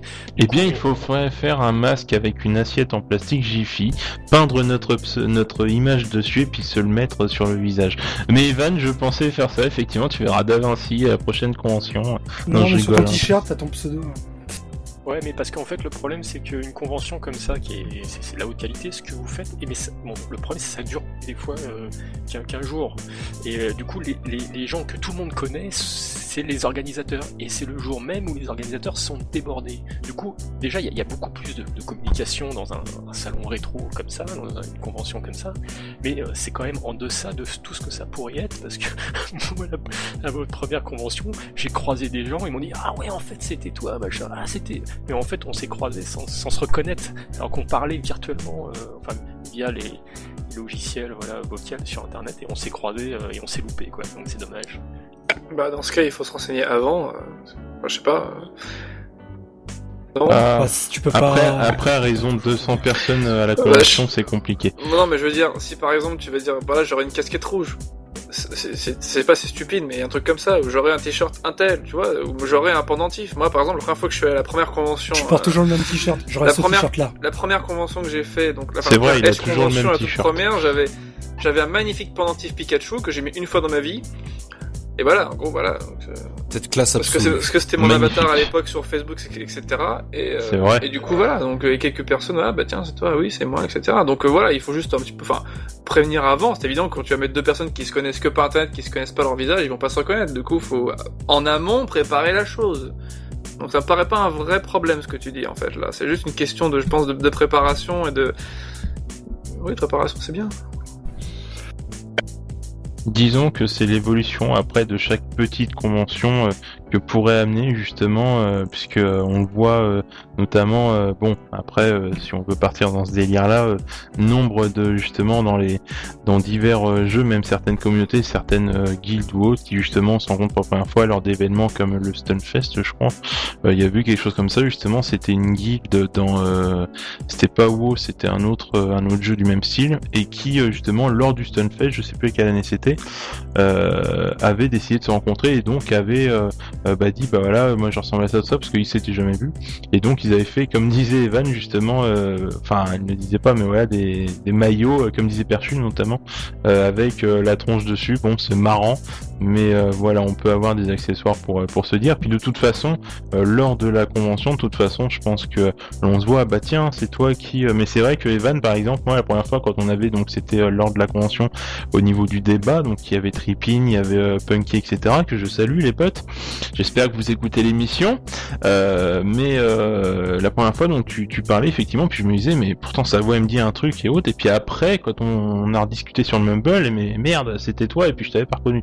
Finalement, voilà, ça c'est une évolution des conventions qu'il peut avoir pour se reconnaître. Mais comme disait Bibi, pour repartir à la base de ce du débat finalement, euh, le but d'une convention euh, communautaire, je dirais, c'est exactement ce que Akin disait, c'est-à-dire que moi mon but, c'est pas d'aller pour jouer à des jeux vidéo, euh, voilà, rien à foutre, c'est de voir des personnes, ah non, non, discuter avec elles. Non, mais... non, non, mon but c'est pas de faire la queue à la Japan Expo pour jouer deux minutes à Smash Bros ou à Hyrule Warriors. Non, mais moi ça m'intéresse de jouer à des vieilles consoles dans des dans des conventions plus petites comme la oui, comme la Japan Party ou la Edge Convention. Voilà, mais ton but, voilà, c'est pas de jouer à, au nouveau euh, Call of qui vient d'arriver, gros machin, faire une queue interminable, c'est d'être un peu plus personnel avec moins de personnes, mais que ce soit plus euh, plus petit. mais ça va dépendre en fait de, de l'événement à laquelle tu vas. Si tu vas à un événement où tu as euh, des, beaucoup de monde, il y a un but. Et que un but, parce que tu n'auras pas le temps de tout faire, parce qu'il y a trop de monde. Dans des tout petits événements ou des moyens événements, tu peux euh, y aller, on va dire, un peu plus les mains dans les poches et voir ce qui se passe là-bas.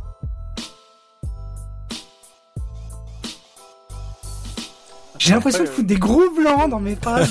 J'ai arrêté de parler, je crois. Je digère ce que tu dis aussi, c'est normal. Euh, après, moi, il y, a un truc qui me fait un peu pester. Euh, J'avais vu, par exemple, qu'il y avait bon le fameux Diablo X9 euh, qui était parti à l'étranger. Alors, je sais plus exactement où c'est. Ah, j'avais prévenu. Ce soir, on dénonce. Hein. Vas-y, ah, continue, Evan. On balance. Ouais, on balance ce soir. C'est pas lui particulièrement, mais le, le fait qu'il aille visiter en fait un salon et la, surf, la superficie du salon euh, faisait l'équivalent, je crois, de 7 ou 8 euh, terrains de foot. Euh, donc c'était complètement, euh, complètement abusé.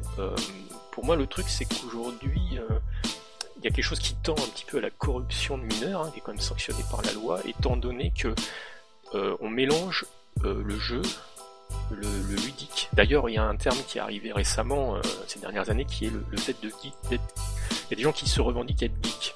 Alors le, geek, ça vient de geeken, c'est le monstre de foire, et en fait c'est lié complètement donc au ludique, qui renvoie au ludus, qui est en fait le, le, spectacle, qui renvoie au spectacle du, la distraction du cirque. Et ce qu'il faut voir, c'est que le jeu, enfin, le, jeu vidéo a amené la comment dire, a amené la capacité euh, d'interagir des deux côtés de l'écran. Les, développeurs ont toujours interagi avec la machine pour développer. Et en fait, le jeu vidéo, c'est l'art de faire un film qui n'est pas fini, où il faut que tu interagisses pour pouvoir avoir accès à la fin. Et le problème, c'est que cette interactivité, elle a été euh, instrumentalisé, mais pas que pour faire du jeu, pour aussi euh, faire du, euh, du cirque en fait et de la magie de distraction du spectacle.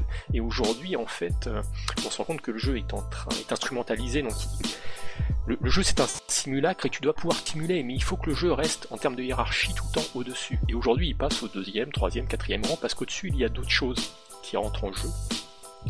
Euh, c'est le le dire. Et le problème, c'est qu'on, y a vraiment une disparition du jeu. Donc pour moi, en fait, quelque part, euh, et, donc le, le ludique, c'est c'est un joueur des fois qui est instrumentalisé, c'est-à-dire qu'il devient en fait complice d'un spectacle euh, il est même pas payé en plus pour ça, euh, qui sert de distraction de masse. Et le problème pour moi, c'est que les salons de jeux vidéo aujourd'hui, euh, si on, se tenait à ce qui est vraiment un jeu, alors déjà c'est peut-être de notre faute, hein, peut-être qu'on l'appelle à tort comme ça, alors que ce, n'est plus que ça, c'est un gros mélange de n'importe quoi, mais on pourrait carrément interdire ce qui n'est pas de l'ordre du jeu de pouvoir avoir un stand et d'exposer. parce que du coup, il y a des, des jeunes, on les pousse dans la compétition sportive, on les pousse dans et ce qu'il faut voir en plus tout ça, c'est que ça devient aussi complètement obsolète étant donné qu'aujourd'hui ce qui fait le plus d'argent, c'est l'instrumentalisation de la gratuité d'accès à des jeux en ligne. On sait aujourd'hui que ce qui a fait que le PC est repassé devant les consoles en termes de rentrée d'argent, c'est l'instrumentalisation du gratuit. Tu as accès gratuitement à un jeu qui est incomplet, et en fait, il faut que tu craches de l'oseille pour pouvoir le compléter, parce que la vitesse de déblocage n'est pas indexée sur ta patience, euh, etc. Euh, voilà. Donc aujourd'hui, je pense que si vraiment on avait une précision au niveau du langage et qu'on sanctionnait les gens qui ne respectent pas le jeu, et ça passe aussi par une éducation des gens, euh, il y a énorme, tu vois, un salon qui fait une surface de 8 terrains de foot, si, tu fais le ménage là-dedans, euh, t'enlèves 90% des stands, quoi. Ah, c'est extrêmement, extrêmement clair et, limite, ouais, c'est, c'est réaliste. Limite, ça fait même un petit peu peur en fait. Enfin, c'est, une réalité qu'on vit en, en, ce moment, hein, mais c'est vrai que vu comme ça, on se dit euh, waouh. Tu vois, c'est c'est assez surprenant finalement. Moi, je m'attendais peut-être pas forcément à ça. en tout cas, il y a quelques années déjà, je m'attendais pas à en arriver à, à ce point-là. Tu vois, justement, comme tu viens de l'expliquer et que tu as très bien expliqué d'ailleurs. Tu vois un peu dans quel caca on est là. On est trop mal, mais c'est la fin du monde, la troisième guerre mondiale. Bah en fait moi je l'ai vécu ce truc là c'est parce que je suis allé au salon du jeu vidéo. Donc c'était le salon qui existait avant le Paris Games euh, Week. Et euh, en fait la dernière année du salon du jeu vidéo il y avait le salon du jeu vidéo je crois que c'était en septembre et le Paris Games Week qui était en octobre. Et euh, t'avais une, putain de différence en fait entre les deux salons c'est à dire que dans le salon du festival du jeu vidéo t'avais tous les types de jeux vidéo et euh, tu pouvais trouver des, mecs qui étaient là en train de te présenter des jeux indépendants. Tu pouvais trouver le, petit gars qui était en train de produire son jeu dans, son garage. Tu trouvais les fabricants d'accessoires. Quand tu arrives au Paris Games Week, t'avais que les gros constructeurs qui étaient là en train de présenter leur, euh, leur nouveau jeu euh, dans une semaine en plus. Ouais, ouais. Euh, et, je crois que le festival n'existe plus d'ailleurs, le festival du jeu bah, Il a été arrêté parce qu'il était en concurrence directe avec le, Paris Games Week et que les mecs, euh, bah, Soft, tu prends euh, Electronic Arts, tu prends euh, tout ça, bah ils vont faire qu'un salon, ils vont pas en faire deux à un mois de, décalage. Mmh, bien Donc ils l'ont fait, bah écoutez, nous pour le dernier salon, il y avait Ubisoft qui était resté, mais Electronic Arts et Activision, ils ont fait non non, on va on va à l'autre forcément puisque Ouais, ça paraît compréhensible, même si c'est vrai que du coup pour la dernière année, au lieu de finir en beauté entre guillemets, bah, du coup euh, c'était un peu plus compliqué pour eux. Quoi. Trop de salons tue le salon. Bah c'est peut-être ça le problème. Trop de salons tue le salon, mais en même temps, est-ce que c'est pas non plus une, une, comment dire, une nécessité? Dans le sens où il c'est c'est un peu comme la concurrence. Hein. C'est, il t'imagine un seul salon unique. Effet de cannibalisme. Ce serait horrible en fait au final. Un seul Un salon salon unique. Un seul pour les salon. gouverner tous. Un seul salon unique, tu peux, tu peux pas parce que en fait, t'as besoin de d'événementiels réguliers. Oui. C'est pour ça finalement que t'as trois, euh, t'as trois événementiels qui sont séparés de quelques mois. Tu, vas me dire, mais finalement t'en as un qui est en, je crois qu'il est en avril, avril-mai. Euh, donc euh, t'as le 3. Ensuite t'as la Ouais. Gamescom qui va s'occuper finalement d'occuper l'esprit l'été. Et à la rentrée t'as le Tokyo Game Show Oui, qui exactement. finalement t'annonce pour Noël les jeux que tu vas pouvoir acheter et pour les jeux que tu pourrais attendre, donc garder un petit peu d'argent de côté de Noël pour les jeux qui vont réellement t'intéresser, qui vont arriver un petit peu à la bourse, c'est-à-dire en 2015. Surtout que le Tokyo Game Show appuie énormément aussi sur cette sur cette volonté de, de, rassurer aussi le public japonais avec des annonces qui sont faites exclusivement sur ce salon-là en priorité. Que ça peut être une date de sortie, ça peut être un jeu qui va être présenté pour tel ou tel euh, éditeur ou développeur.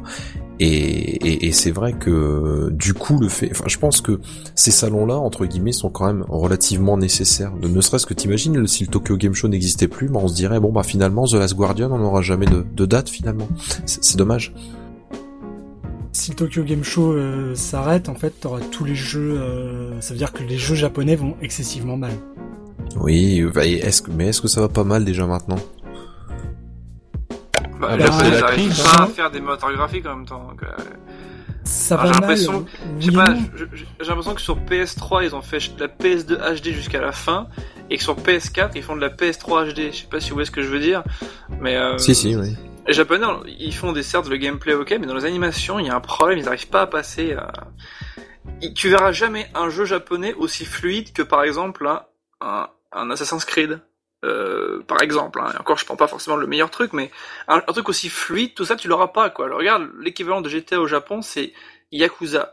Malheureusement, ils sortent plus chez nous depuis euh, le, le Dead Souls, mais quand tu vois la gueule du, du- du prochain Yakuza qui est sur PS4, qui sort aussi sur PS3, les animations, putain, mais c'est encore de la PS3, quoi. Voire limite de la, de la fin de PS2, donc c'est n'importe quoi. Enfin, je sais pas, c'est beau, mais c'est mal animé, donc les Japonais, ils ont un Ouais, problème, quoi. mais ils ont sorti Tomodachi Life, quoi. Mais est-ce qu'ils ont le budget pour ça? Est-ce que leurs équipes ne sont pas aussi malheureusement euh, un peu moins importantes par rapport à des grosses sociétés? Bah, ça, ça, je sais pas. C'est Bah, peut-être, mais... euh, Mais t'as un autre, euh, je pense que t'as un autre souci, c'est qu'au Japon, en fait, les consoles se vendent moins bien que. Ah oui. Donc euh, tu vas, tu, bah, tu mises plus autant d'argent euh, sur la PS3 ou les sur Japonais le se reposent sur leur laurier, quoi, en gros, c'est ça le truc. Bah, le Je sais pas qu'ils se reposent sur hein. leur laurier. Le Japon, en fait, a toujours été euh, sur son propre marché.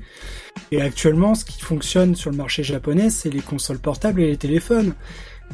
C'est ça que t'as beaucoup de jeux qui sortent uniquement sur 3DS, uniquement sur Vita et uniquement sur l'iPhone et Android. Pardon. La Vita, c'est quoi ça? Pardon. Bah, c'est là où t'as les, me- t'as les meilleures ventes de, de la Vita, c'est au Japon. hein. C'est le Ah dessous oui. de plat technologique. Mais c'est pour ça que justement ils ont besoin quand même d'un d'un- entre guillemets d'un salon là-bas pour au moins présenter ça, puisqu'il me semble en plus que le Tokyo Game Show, enfin alors là je suis pas très certain de ce que j'avance, mais il me semble quand même qu'il y a une part de, de une partie du salon qui est quand même bien bien mise en avant sur le tout ce qui est smartphone, tablette et tous les jeux qui sortent dessus, que ce soit du free to play ou quoi que ce soit d'autre. Il me semble, hein, je suis pas sûr. Je sais que l'année de- dernière c'était le cas. plusieurs années, oui. D'accord. Oui, oui, parce que les Final Fantasy qui sont sortis sur Android, je crois, euh, ils en avaient parlé, euh, malgré que ce soit plus, enfin, pas vraiment Nintendo, mais ils en avaient vraiment fait une, euh, un grand speech. D'ailleurs, je suis un peu mauvaise langue, j'avoue. Je vais devoir faire ma première euh, offrande. Euh, je dois avouer que la Vita va accueillir un Tales of, donc il y a peut-être euh, un espoir. Au moins, elle aura eu un jeu dédié. Voilà. Ça fera au moins une Vita en plus. C'est magnifique, c'est bien. ça, tu, tu contribues à la à Je la vente de la à l'effort de guerre, tout à fait. Voilà, c'est tout. Euh, donc sans transition, qu'est-ce que hum, donc finalement quel est euh, je pense qu'on a déjà pas mal donné justement l'avis sur euh, ce que pourrait devenir un salon, mais rapidement, je vais faire un dernier tour de la table pour savoir finalement euh, sur quoi pourrait évoluer euh, les, les salons, mais euh, bah salons, euh, les, les grands salons ou même les, les petites conventions. Akin, pour toi, euh, sur quoi pourrait se diriger justement dans le futur les, les salons, les ou même les petites conventions, euh, bah, comme la la Edge, Con- la Edge convention par exemple? Oui, bonsoir. Bonsoir. En fait, euh, Bonsoir. moi je pense que malheureusement, comme Nintendo a commencé à le faire, plus on va avancer, en fait je pense qu'il y aura plus de trois au d'un moment. Il y aura plus de gros salons, tout deviendra dématérialisé, Sony fera aussi sa petite vidéo qui diffuseront à une heure donnée sur internet. Je, je, je pense que les salons, les gros salons sont voués à mourir, du moins sur le côté occidental on va dire. C'est mon impression après. Et, euh, et pour les petits salons, euh, ah, donc oui, sont amenés à mourir de la même façon que les magazines de jeux vidéo sont morts. Voilà, je pense que c'est quelque chose qui marche moins bien, qui marche plus. C'est c'est un peu le passé. Et euh, pour les petits salons de jeux vidéo, bah, c'était quoi la question déjà sur les petits salons? Bah disons euh, même l'évolution par rapport aux petits salons, les petites conventions. Sur quoi ça pourrait évoluer Sur quoi ça pourrait? Est-ce que finalement les gros salons s'arrêteraient, feraient uniquement en ligne, et puis les petits salons continueraient Bah, les plus petits salons, de toute comme façon, réunion de LAN, les, les petits salons, ils coûtent beaucoup, beaucoup, beaucoup moins cher qu'un qu'un gros salon comme ça. Donc si, si par petit salon tu entends Edge Convention ou Japan Party où il y a peut-être euh, 150-200 personnes, je crois, un truc comme ça, ça c'est des, c'est aussi un prétexte pour parce qu'il y a tout, le côté maintenant youtubeurs, tous les youtubeurs qui viennent, ils font venir des gens, c'est plus seulement pour les jeux vidéo, les rencontres. La première Edge Convention, il y a beaucoup de monde qui est venu pour le JDG, je pense. Ça a permis aussi de lancer le truc, parce qu'il y avait le JDG, le JDG, pardon, qui était là. Mais à la Japan Party, il y avait Mathieu Sommet, il y avait Link the Sun, il y avait le fausseur de film, il y a beaucoup de monde qui est venu pour ça. Donc tant que je pense que maintenant on est entré dans une période où il y a plein de youtubeurs qui ont du succès, les gens veulent les rencontrer, donc tant qu'ils feront des dédicaces, ça amènera plus de gens. Mais euh, je vois pas et tout, je veux en venir en parlant de ça en fait. Je sais pas, mais ça, pourtant ça démarrait bien. Ouais, je C'est sais, dommage. ouais. C'est Ah, dommage, c'était argumenté et tout. Et non, bref, ce que je veux dire simplement, c'est que les petits salons, je pense qu'on va en voir de plus en plus. Des, des petits salons comme ça, 150 personnes, 200 personnes, peut-être moins. Euh, mais euh, ça s'arrêtera jamais, car c'est les passionnés qui le font, quoi. Euh, c'est tout. Il faut juste que, je veux dire, si moi je fais un salon, personne va venir à part ma mère. Si Edge fait un salon avec la, la notoriété qu'il a, enfin justement, il fait un salon, les gens viennent, une comité, etc. Donc moi, ça Bah après plaît. ça Je- dépend, en hein, un pack de quoi- bière, moi j'amène la pizza, je suis là. je hein. vois pas, je vois- ouais, moi je vois pas en quoi ça peut vraiment évoluer les salons, quoi. Peut-être porter un badge avec son pseudo pour que les gens se reconnaissent, mais à part ça, ça me paraît déjà très très bien en fait. Hein. Enfin, D'accord. de ce que j'attends du moins d'un salon, c'est rencontrer des gens, leur parler. euh, Mais euh, Ok. ma phrase était je finie en fait. Oui, j'ai cru comprendre. Mais euh, très bien, merci monsieur. C'était monsieur Akinfiv, applaudissez. Ouais. applaudissez. Bonsoir. Alors je Donc, serai en euh, rotation, je serai à Montauban le 7, euh, à Charlie-le-Roi le 8. Où, et, pouvez- euh, où pouvons-nous justement vous trouver, monsieur Akin Bah tu vois, en fait je fais la première partie de Norman dans son one man show. D'accord, ça s'annonce euh, grand guignolesque. Un Ah n'est-ce pas? Oui. D'accord, je vois. Bah écoutez, ce fut, ce fut un réel plaisir. Euh, Monsieur Bibi, quand l'évolution, qu'est-ce qu'un salon dans le futur, tout ça, euh, le retour dans le passé, euh, les, les jeans baskets.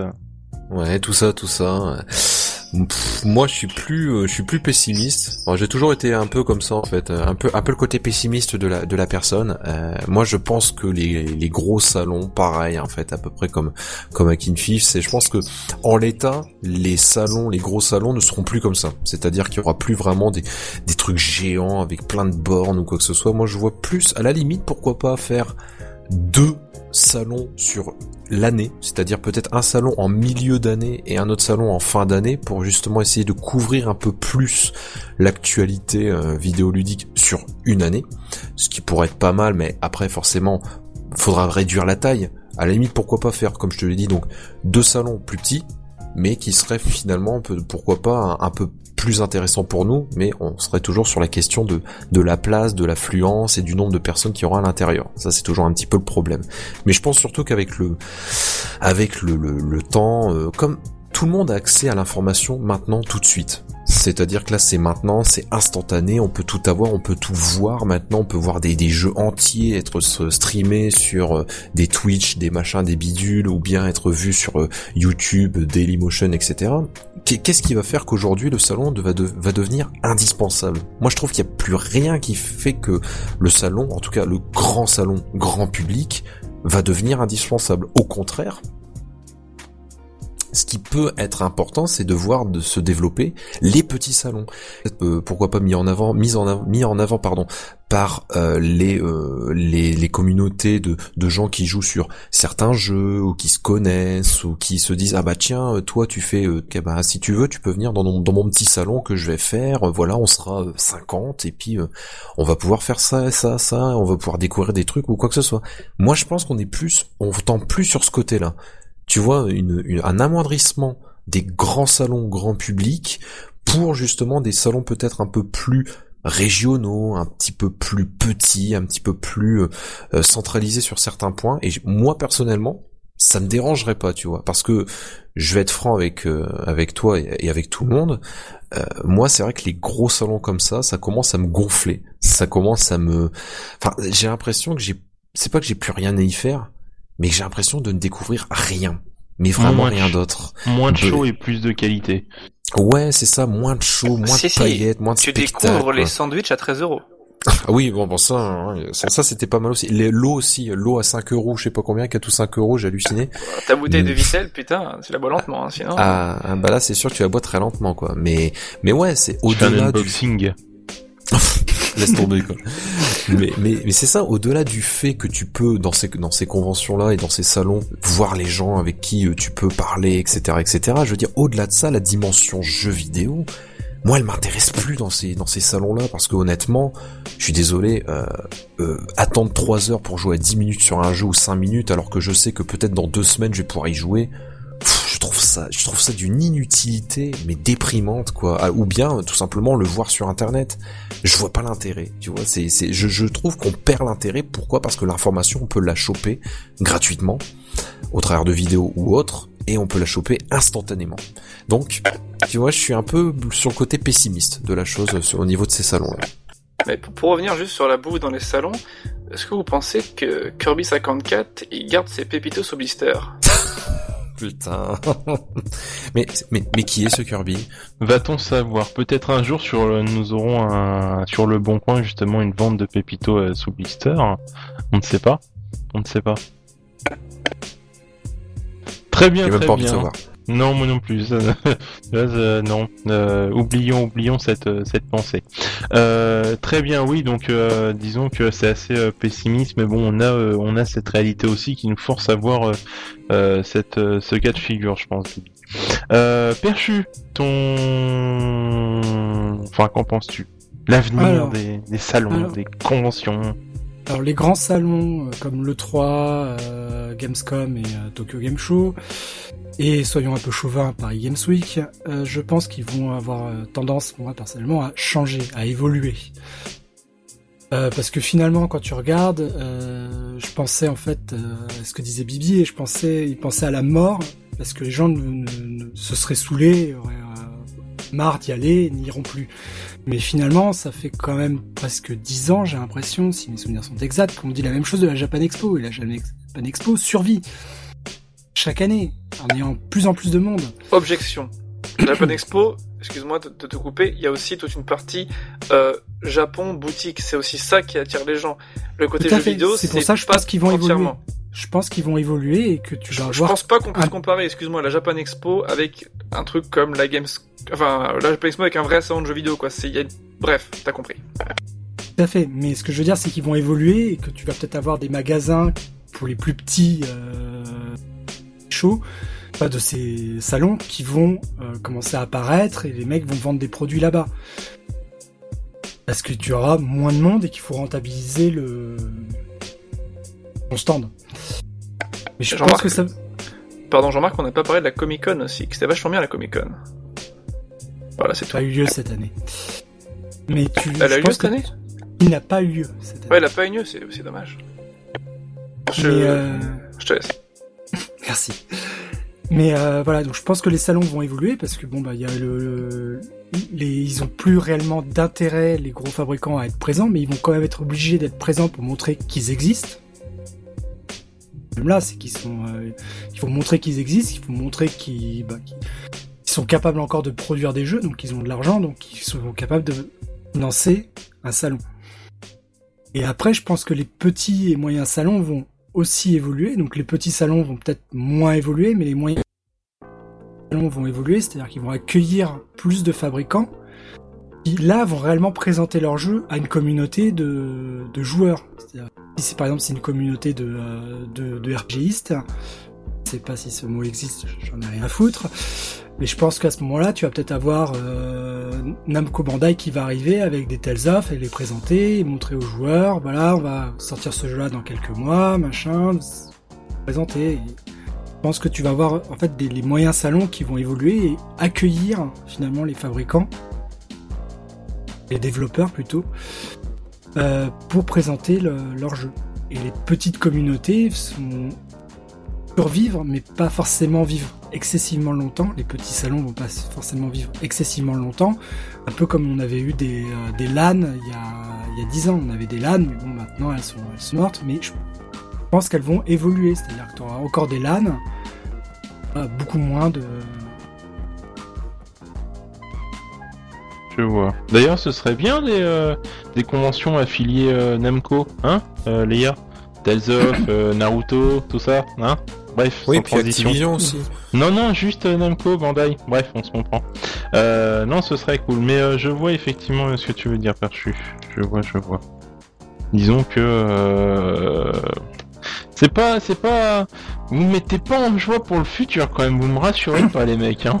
Bah, Franchement. euh, on te rassure pas parce que clairement, quand tu vois comment ils réagissent, les, enfin, comment les gros réagissent, euh, bah en fait ils ont l'air de, de vouloir un petit peu lâcher euh, les salons pour être finalement plus proche de toi, directement devant ton écran. Et euh, tu regardes euh, Sony, c'est limite si t'invites pas à aller euh, t'inscrire et t'enregistrer sur leur blog de façon à recevoir directement les news sur ton site, sur ton pas sur ton site, sur ton mail pardon.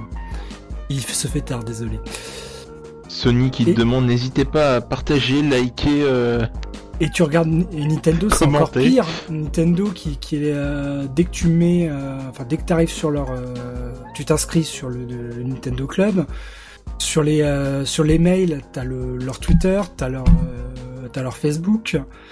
Et sur leur Facebook, t'as parfois les euh, les des mis spéciaux ou des éléments spéciaux à récupérer par un par un tag avec ta 3DS, tu vois. Donc clairement, ils essayent de se rapprocher au plus du client et euh, quand t'as commencé à mettre une main dans le dans l'engrenage, bah en fait t'as as plein d'informations Nintendo qui t'arrivent dans la gueule tout le temps. Adieu newsletters. Ah non mais les newsletters c'est complètement dépassé. Hein. Maintenant t'as Facebook, t'as Twitter, c'est bon, t'as toutes les infos euh, de Nintendo. Après pour Sony par contre faut aller chercher euh, sur leur blog euh, de temps en temps. Ouais, bah c'est comme le service après-vente de la PS4, faut aller, faut aller le chercher de temps. Euh, d'accord, ok, ok, Perchu, je vois ce que, ce que tu me témoignes. Euh, Evan, qui, Oui, dis, dis-nous, dis, dis-nous euh, ton, ton avenir. Allez, un truc un peu joyeux quand même, parce que là, je suis en train de préparer la corde, c'est violent quand même. Bon, on va essayer de jouer un peu le prophète. Un petit peu. alors moi, je suis d'accord. petit truc après. Je, je suis d'accord pour dire qu'actuellement il y a quelque chose qui ressemble à ça végète, mais euh, je pense que dans le futur euh, ça va rebondir et, je crois violemment et d'une manière euh, ça va vraiment être explosif. Explosif. Aujourd'hui, vous voyez par exemple que tout dans le monde de c'est surtout dans les sports mécaniques, mais même les gens qui font du surf, de la planche, de la course à pied, etc., ont la capacité de mettre sur eux des, des handicaps là, de Sony ou des GoPro, etc. Donc en fait le sportif est en train de se numériser en fait. Et euh, dans le jeu vidéo, on a un dénominateur commun avec euh, ce type d'activité euh, qui renvoie la caméra, qui est les caméras en fait qui savent euh, plus que numériser, c'est euh, qui font la numérisation intelligente où en fait c'est euh, comment dire, une démocratisation à domicile en fait de la motion capture, donc de la capture de mouvement qui était avant réservée aux gros studios de développement, aux films, etc. et en fait de ça naît un nouveau terme là qui s'appelle l'exerging, où en fait c'est du jeu d'exercice, et on voit qu'il y a des flux massifs d'argent aux États-Unis, où en fait pour comment dire, au lieu d'apprendre les gens à bien manger, ce que l'Amérique ne sait pas faire, euh, ils ont décidé en fait de faire maigrir, euh, de, comment dire, de contrecarrer euh, l'excès d'obésité morbide, etc par l'instrumentalisation encore une fois du jeu vidéo pour faire faire de l'exercice devant aux gens devant leur, devant leur écran. Donc euh, si en plus on mange mal et qu'on fait l'exercice, pour moi c'est clairement une tentative d'euthanasie. Mais euh, pour aller plus loin, euh, je pense que dans le futur, avec les, le développement justement des Kinect, etc., de la mocap, on va se retrouver avec une mutation dans les salons et dans les événementiels de, compétition. Que je pense qu'il y a énormément de catégories de sport où il va y avoir un crossover, quoi, une canonisation, une fusion d'activités, et on va se retrouver avec des événements, des shows euh, qui auront on ne peut plus de la gueule par rapport à ce qui se passe aujourd'hui. Aujourd'hui, vous prenez 5 euh, mecs, euh, enfin 10 mecs de groupe de 5 qui s'affrontent à League of Legends ou à Counter-Strike, ils sont sur des sièges baquets qui ressemblent à des sièges de bagnole, etc., sur des super PC, mais ils sont quand même statiques, et les gens regardent un petit peu la partie qu'ils font sur des grands écrans, mais dans le futur, quand ils vont commencer à, à avoir des postes on sera plus assis, mais on sera vraiment un réel sportif parce que toute la péné, en fait, l'exergaming va euh, dire, intégrer dans le jeu en fait le, sens du toucher, et donc toute la pénibilité physique va revenir en fait dans le jeu vidéo, et donc quelque part le jeu vidéo, la compétition sportive, etc. va absorber une énorme quantité des Jeux olympiques, on va dire classiques. Et du coup, euh, c'est marrant parce que ça renvoie à quelque chose qui est assez néfaste, c'est qu'aujourd'hui on a un petit peu enterré euh, quelque part les thèmes comme la violence ou l'addiction dans le jeu vidéo, parce que c'est vrai que le jeu vidéo jusqu'à maintenant n'a pas ne, ne, collait pas l'étymologie d'addiction. Or, on sait qu'il y a déjà une forme de dopage au niveau des gens euh, qui font du, la compétition à haut niveau dans les LAN. Euh, Qu'est-ce que ça va être quand la pénibilité physique va être ramenée dedans? Je pense qu'on va voir vraiment, je pense que le jeu, le jeu vidéo, et on pourra vraiment ne plus l'appeler jeu euh, parce qu'on sort complètement du simulacre. Euh, je si toi aussi tu veux courir, marcher, faire du jogging comme dans la vraie vie, achète-toi une console de jeu. Achète-toi eh une ça ça. Et je pense que vraiment le, le, jeu vidéo entre guillemets dans le futur, il va vraiment commencer à tuer parce qu'on aura toutes les, on aura des, sportifs, des enjeux qui font que les gens vont se doper parce que et les gens qui vont ne serait-ce que s'entraîner chez eux. Si les mecs, quand tu vois le nombre d'heures qu'on est capable de jouer à un jeu vidéo non-stop, si les mecs en plus ils intègrent la pénibilité physique à ça, ben, on va se retrouver avec des mecs, euh, euh, ça va être des machines quoi.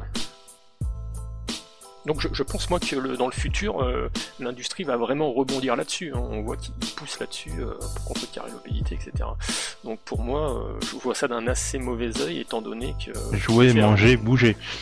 Ouais, mais enfin là-dessus, je suis pas tout à fait d'accord avec toi. Je suis d'accord que tu vas avoir un, phénomène un peu plus physique, mais pas excessivement plus physique. Par contre, après, des dopages pour, on va dire, augmenter tes, temps de réaction, je, je conçois, mais mais on reste quand même vachement attaché à, nos périphériques de, de communication avec la, console.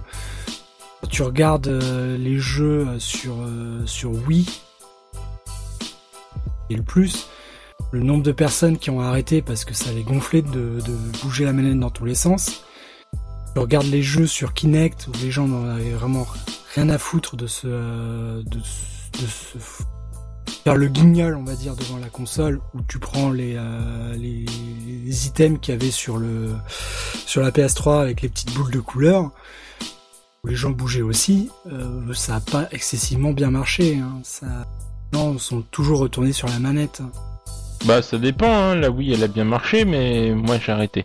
Mais j'ai repris quand Nintendo a repris une manette. Voilà, Merci. Ouais, non mais voilà, c'est on est quand même très attaché à la manette, au clavier, à la souris, au joystick, euh, des choses comme ça. Après, il y a l'Oculus Rift. Hein. Après, bah, c'est ça. Moi, après, je te parle d'une vision peut-être plus, plus à long terme qui, qui va nécessiter un décalage de la normale, donc aussi un décalage de la génération. Donc, je pense que c'est des visions à 20 ou 40 ans. Euh, ouais, d'accord. là-dessus, euh, là-dessus, je veux bien. C'est un plus court terme que je voyais. D'accord. Mais à plus long terme, je suis tout à fait d'accord. Bah c'est vachement rassurant tout ça. hein. Merci de m'avoir euh, filé la Mais euh, patate. je voulais, je voulais juste rajouter un tout petit truc sur ce que j'ai dit tout à l'heure, parce que j'ai oublié d'en parler. Euh, T'as aussi les petits éditeurs et les petits développeurs, donc les jeux indépendants, qui risquent aussi de, euh, de venir s'inviter dans les petites et moyennes conventions. Je pense fortement, vu le l'aura qu'ils ont actuellement. Je pense que c'est euh, c'est leur meilleur moyen pour toucher un public sans avoir à trop dépenser. Ils sont indépendants, ils n'ont pas beaucoup d'argent.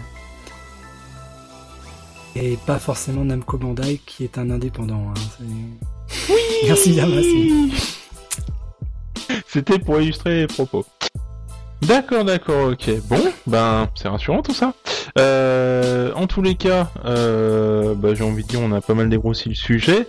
Euh, vous qui nous écoutez euh, à l'instant T, tout de suite, là, maintenant, là, voilà, euh, vous pouvez envoyer un SMS au 7 30 30.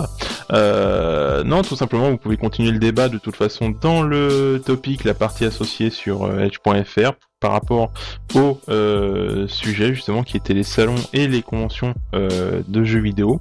En tout cas, euh, bah, c'était une bonne soirée avec vous les potes, comme toujours ce soir. Surtout que ce mois-ci on aura deux normalement.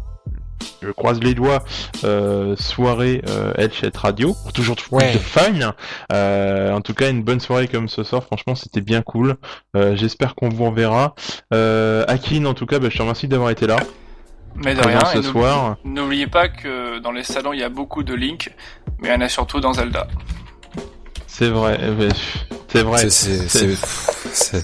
il y a trop de là. Je, là, je, je, je vais être dans le coma, c'est pas possible. Euh, Monsieur Bibi est à, est à saturation, je pense. Non, je crois pas. Euh, en tous les cas, euh, bah, Kinoa, c'était bien cool de te voir. Où est-ce qu'on peut te retrouver? Tu seras là à la convention? Qui, moi? Oui. Ah oui, oui, je serai à la convention, ouais. Là, je pensais que tu parlais à quelqu'un d'autre. Non, non, j'y Il y a viens. beaucoup sur le- cha- chacun son temps. Oui, il y Non, j'ai compris, j'ai compris Guy, je croyais qu'il m'appelait Guy. Je me suis dit, putain, il m'appelle Guy. Bah, Guy Montagnier. Ok, c'était nul. Euh, donc oui, euh, bah c'est cool. Bah écoute, on te verra à ce moment-là euh, lors de la convention. Monsieur Bibi, encore euh, merci bah, d'avoir été là. C'était bien, c'était bien chouette. Euh, J'espère que bah t'étais en tout cas t'étais en forme ce soir. On se verra Ça la va, prochaine fois. Euh, où est-ce qu'on peut te revoir? T'as une chaîne, quelque chose? Akin, pareil. Hein C'était une chaîne où on peut te voir de temps en non, temps. non, non, moi je fais pas de vidéo, moi. D'accord, Monsieur Akin et Monsieur Akin Five, euh, qui est un agent de mission euh, du rétro gaming très secrète, n'est-ce pas, euh, ne fait pas du tout de vidéos sur YouTube, donc n'allez pas voir, ce n'est même pas la peine d'y penser. Euh, ça donc, fait longtemps monsieur- qu'on attend une vidéo. Voilà, c'est c'est- c'est- Bah, c'est cela. justement, euh, je suis en train de la monter, donc... euh, Ah, ah. Sale dégueulasse. Il est en train de la monter. Mhm. Attends, attends une seconde, t'en faites plus qu'un bruit Attendez, attendez. Faites plus qu'un bruit Voilà. Voilà, depuis le début de l'émission, en fait, il est en train de chercher sur YouTube le son. Non, non, non, non, je cherchais le son là, mais non, mais elle était tellement bonne celle-là qu'il fallait que je sorte. Magnifique, magnifique, magnifique. En tout cas, euh, Bibi, on peut te retrouver sur euh, Dailymotion, je crois. Tu es un des derniers Voilà. qui reste. Le- un, un des seuls qui reste encore avec euh, d'autres personnes et on, on, on- on fait survivre le bateau. On, Mais alors, on est, c'est quoi on est- c'est- nous sommes les capitaines. C'est quoi cette histoire de l'emotion C'est comme Highlander, quoi. À la fin, il en restera qu'un. Ah mais à, à la, à la fin, je sais pas, je sais pas combien il en restera, mais il en Parce restera. Parce que là, il reste qui, du coup, sur Dailymotion, à part toi? Euh, mais il y a Hooper, il y a E.T. Il y a et Jacob. il y a, Mais il y a il- Jacob aussi, Il il y a des poste aussi sur YouTube, non, pas, non? C'est des rediffs, c'est des rediffs en Ah, fait. c'est le rediff, ok. Le principal c'est sur Daily, donc euh, tant qu'il reste euh, des gens qui soutiennent Dailymotion, eh bien tout Ah, écoute, ira moi, bien. je souhaiterais, je, je souhaiterais volontiers soutenir Dailymotion, mais mes vidéos sont refusées pour droit d'auteur, donc... Euh... Ah merde, ça c'est ça c'est moche ça par contre. je, je les postais toutes en même temps sur YouTube Dailymotion, parce que voilà, il y avait... Enfin bref, et euh, bah, c'est le site hors sujet, tout ça, mais voilà, refusé, non, bah écoutez, tant pis les gars, au bout de trois, trois uploads, ils veulent pas ma vidéo, bah voilà, ils l'auront pas, c'est tout. Je te comprends. C'est... Ouais, bref. C'est dégueulasse Bref, euh, ok, ok, ok. Euh, Evan, bah, j'espère que, bah écoute, on se reverra dans 6 ou 8 mois euh, Non, non. sur le site. en tout cas, bah, c'était bien cool de te revoir. Je pense que tu reviendras très vite dans le dans les chat radio. En tout cas, merci de nous avoir apporté toute cette euh, cette sagesse et toute cette lumière, euh, Monsieur Evan. Bah, Ouais, merci, merci de m'accueillir aussi bien, alors que j'ai fait des, des gros trous, euh, des temps fantômes, comme on peut dire. On va t'appeler la perceuse.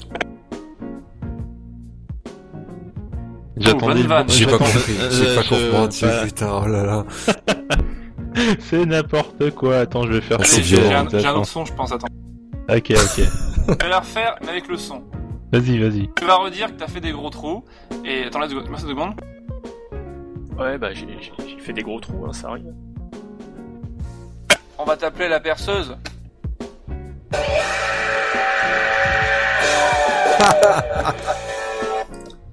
C'est Voilà. n'importe quoi, putain. Je Magique. Magnifique, magnifique, magnifique. Oh putain, des soirées comme ça, j'en veux tous les jours.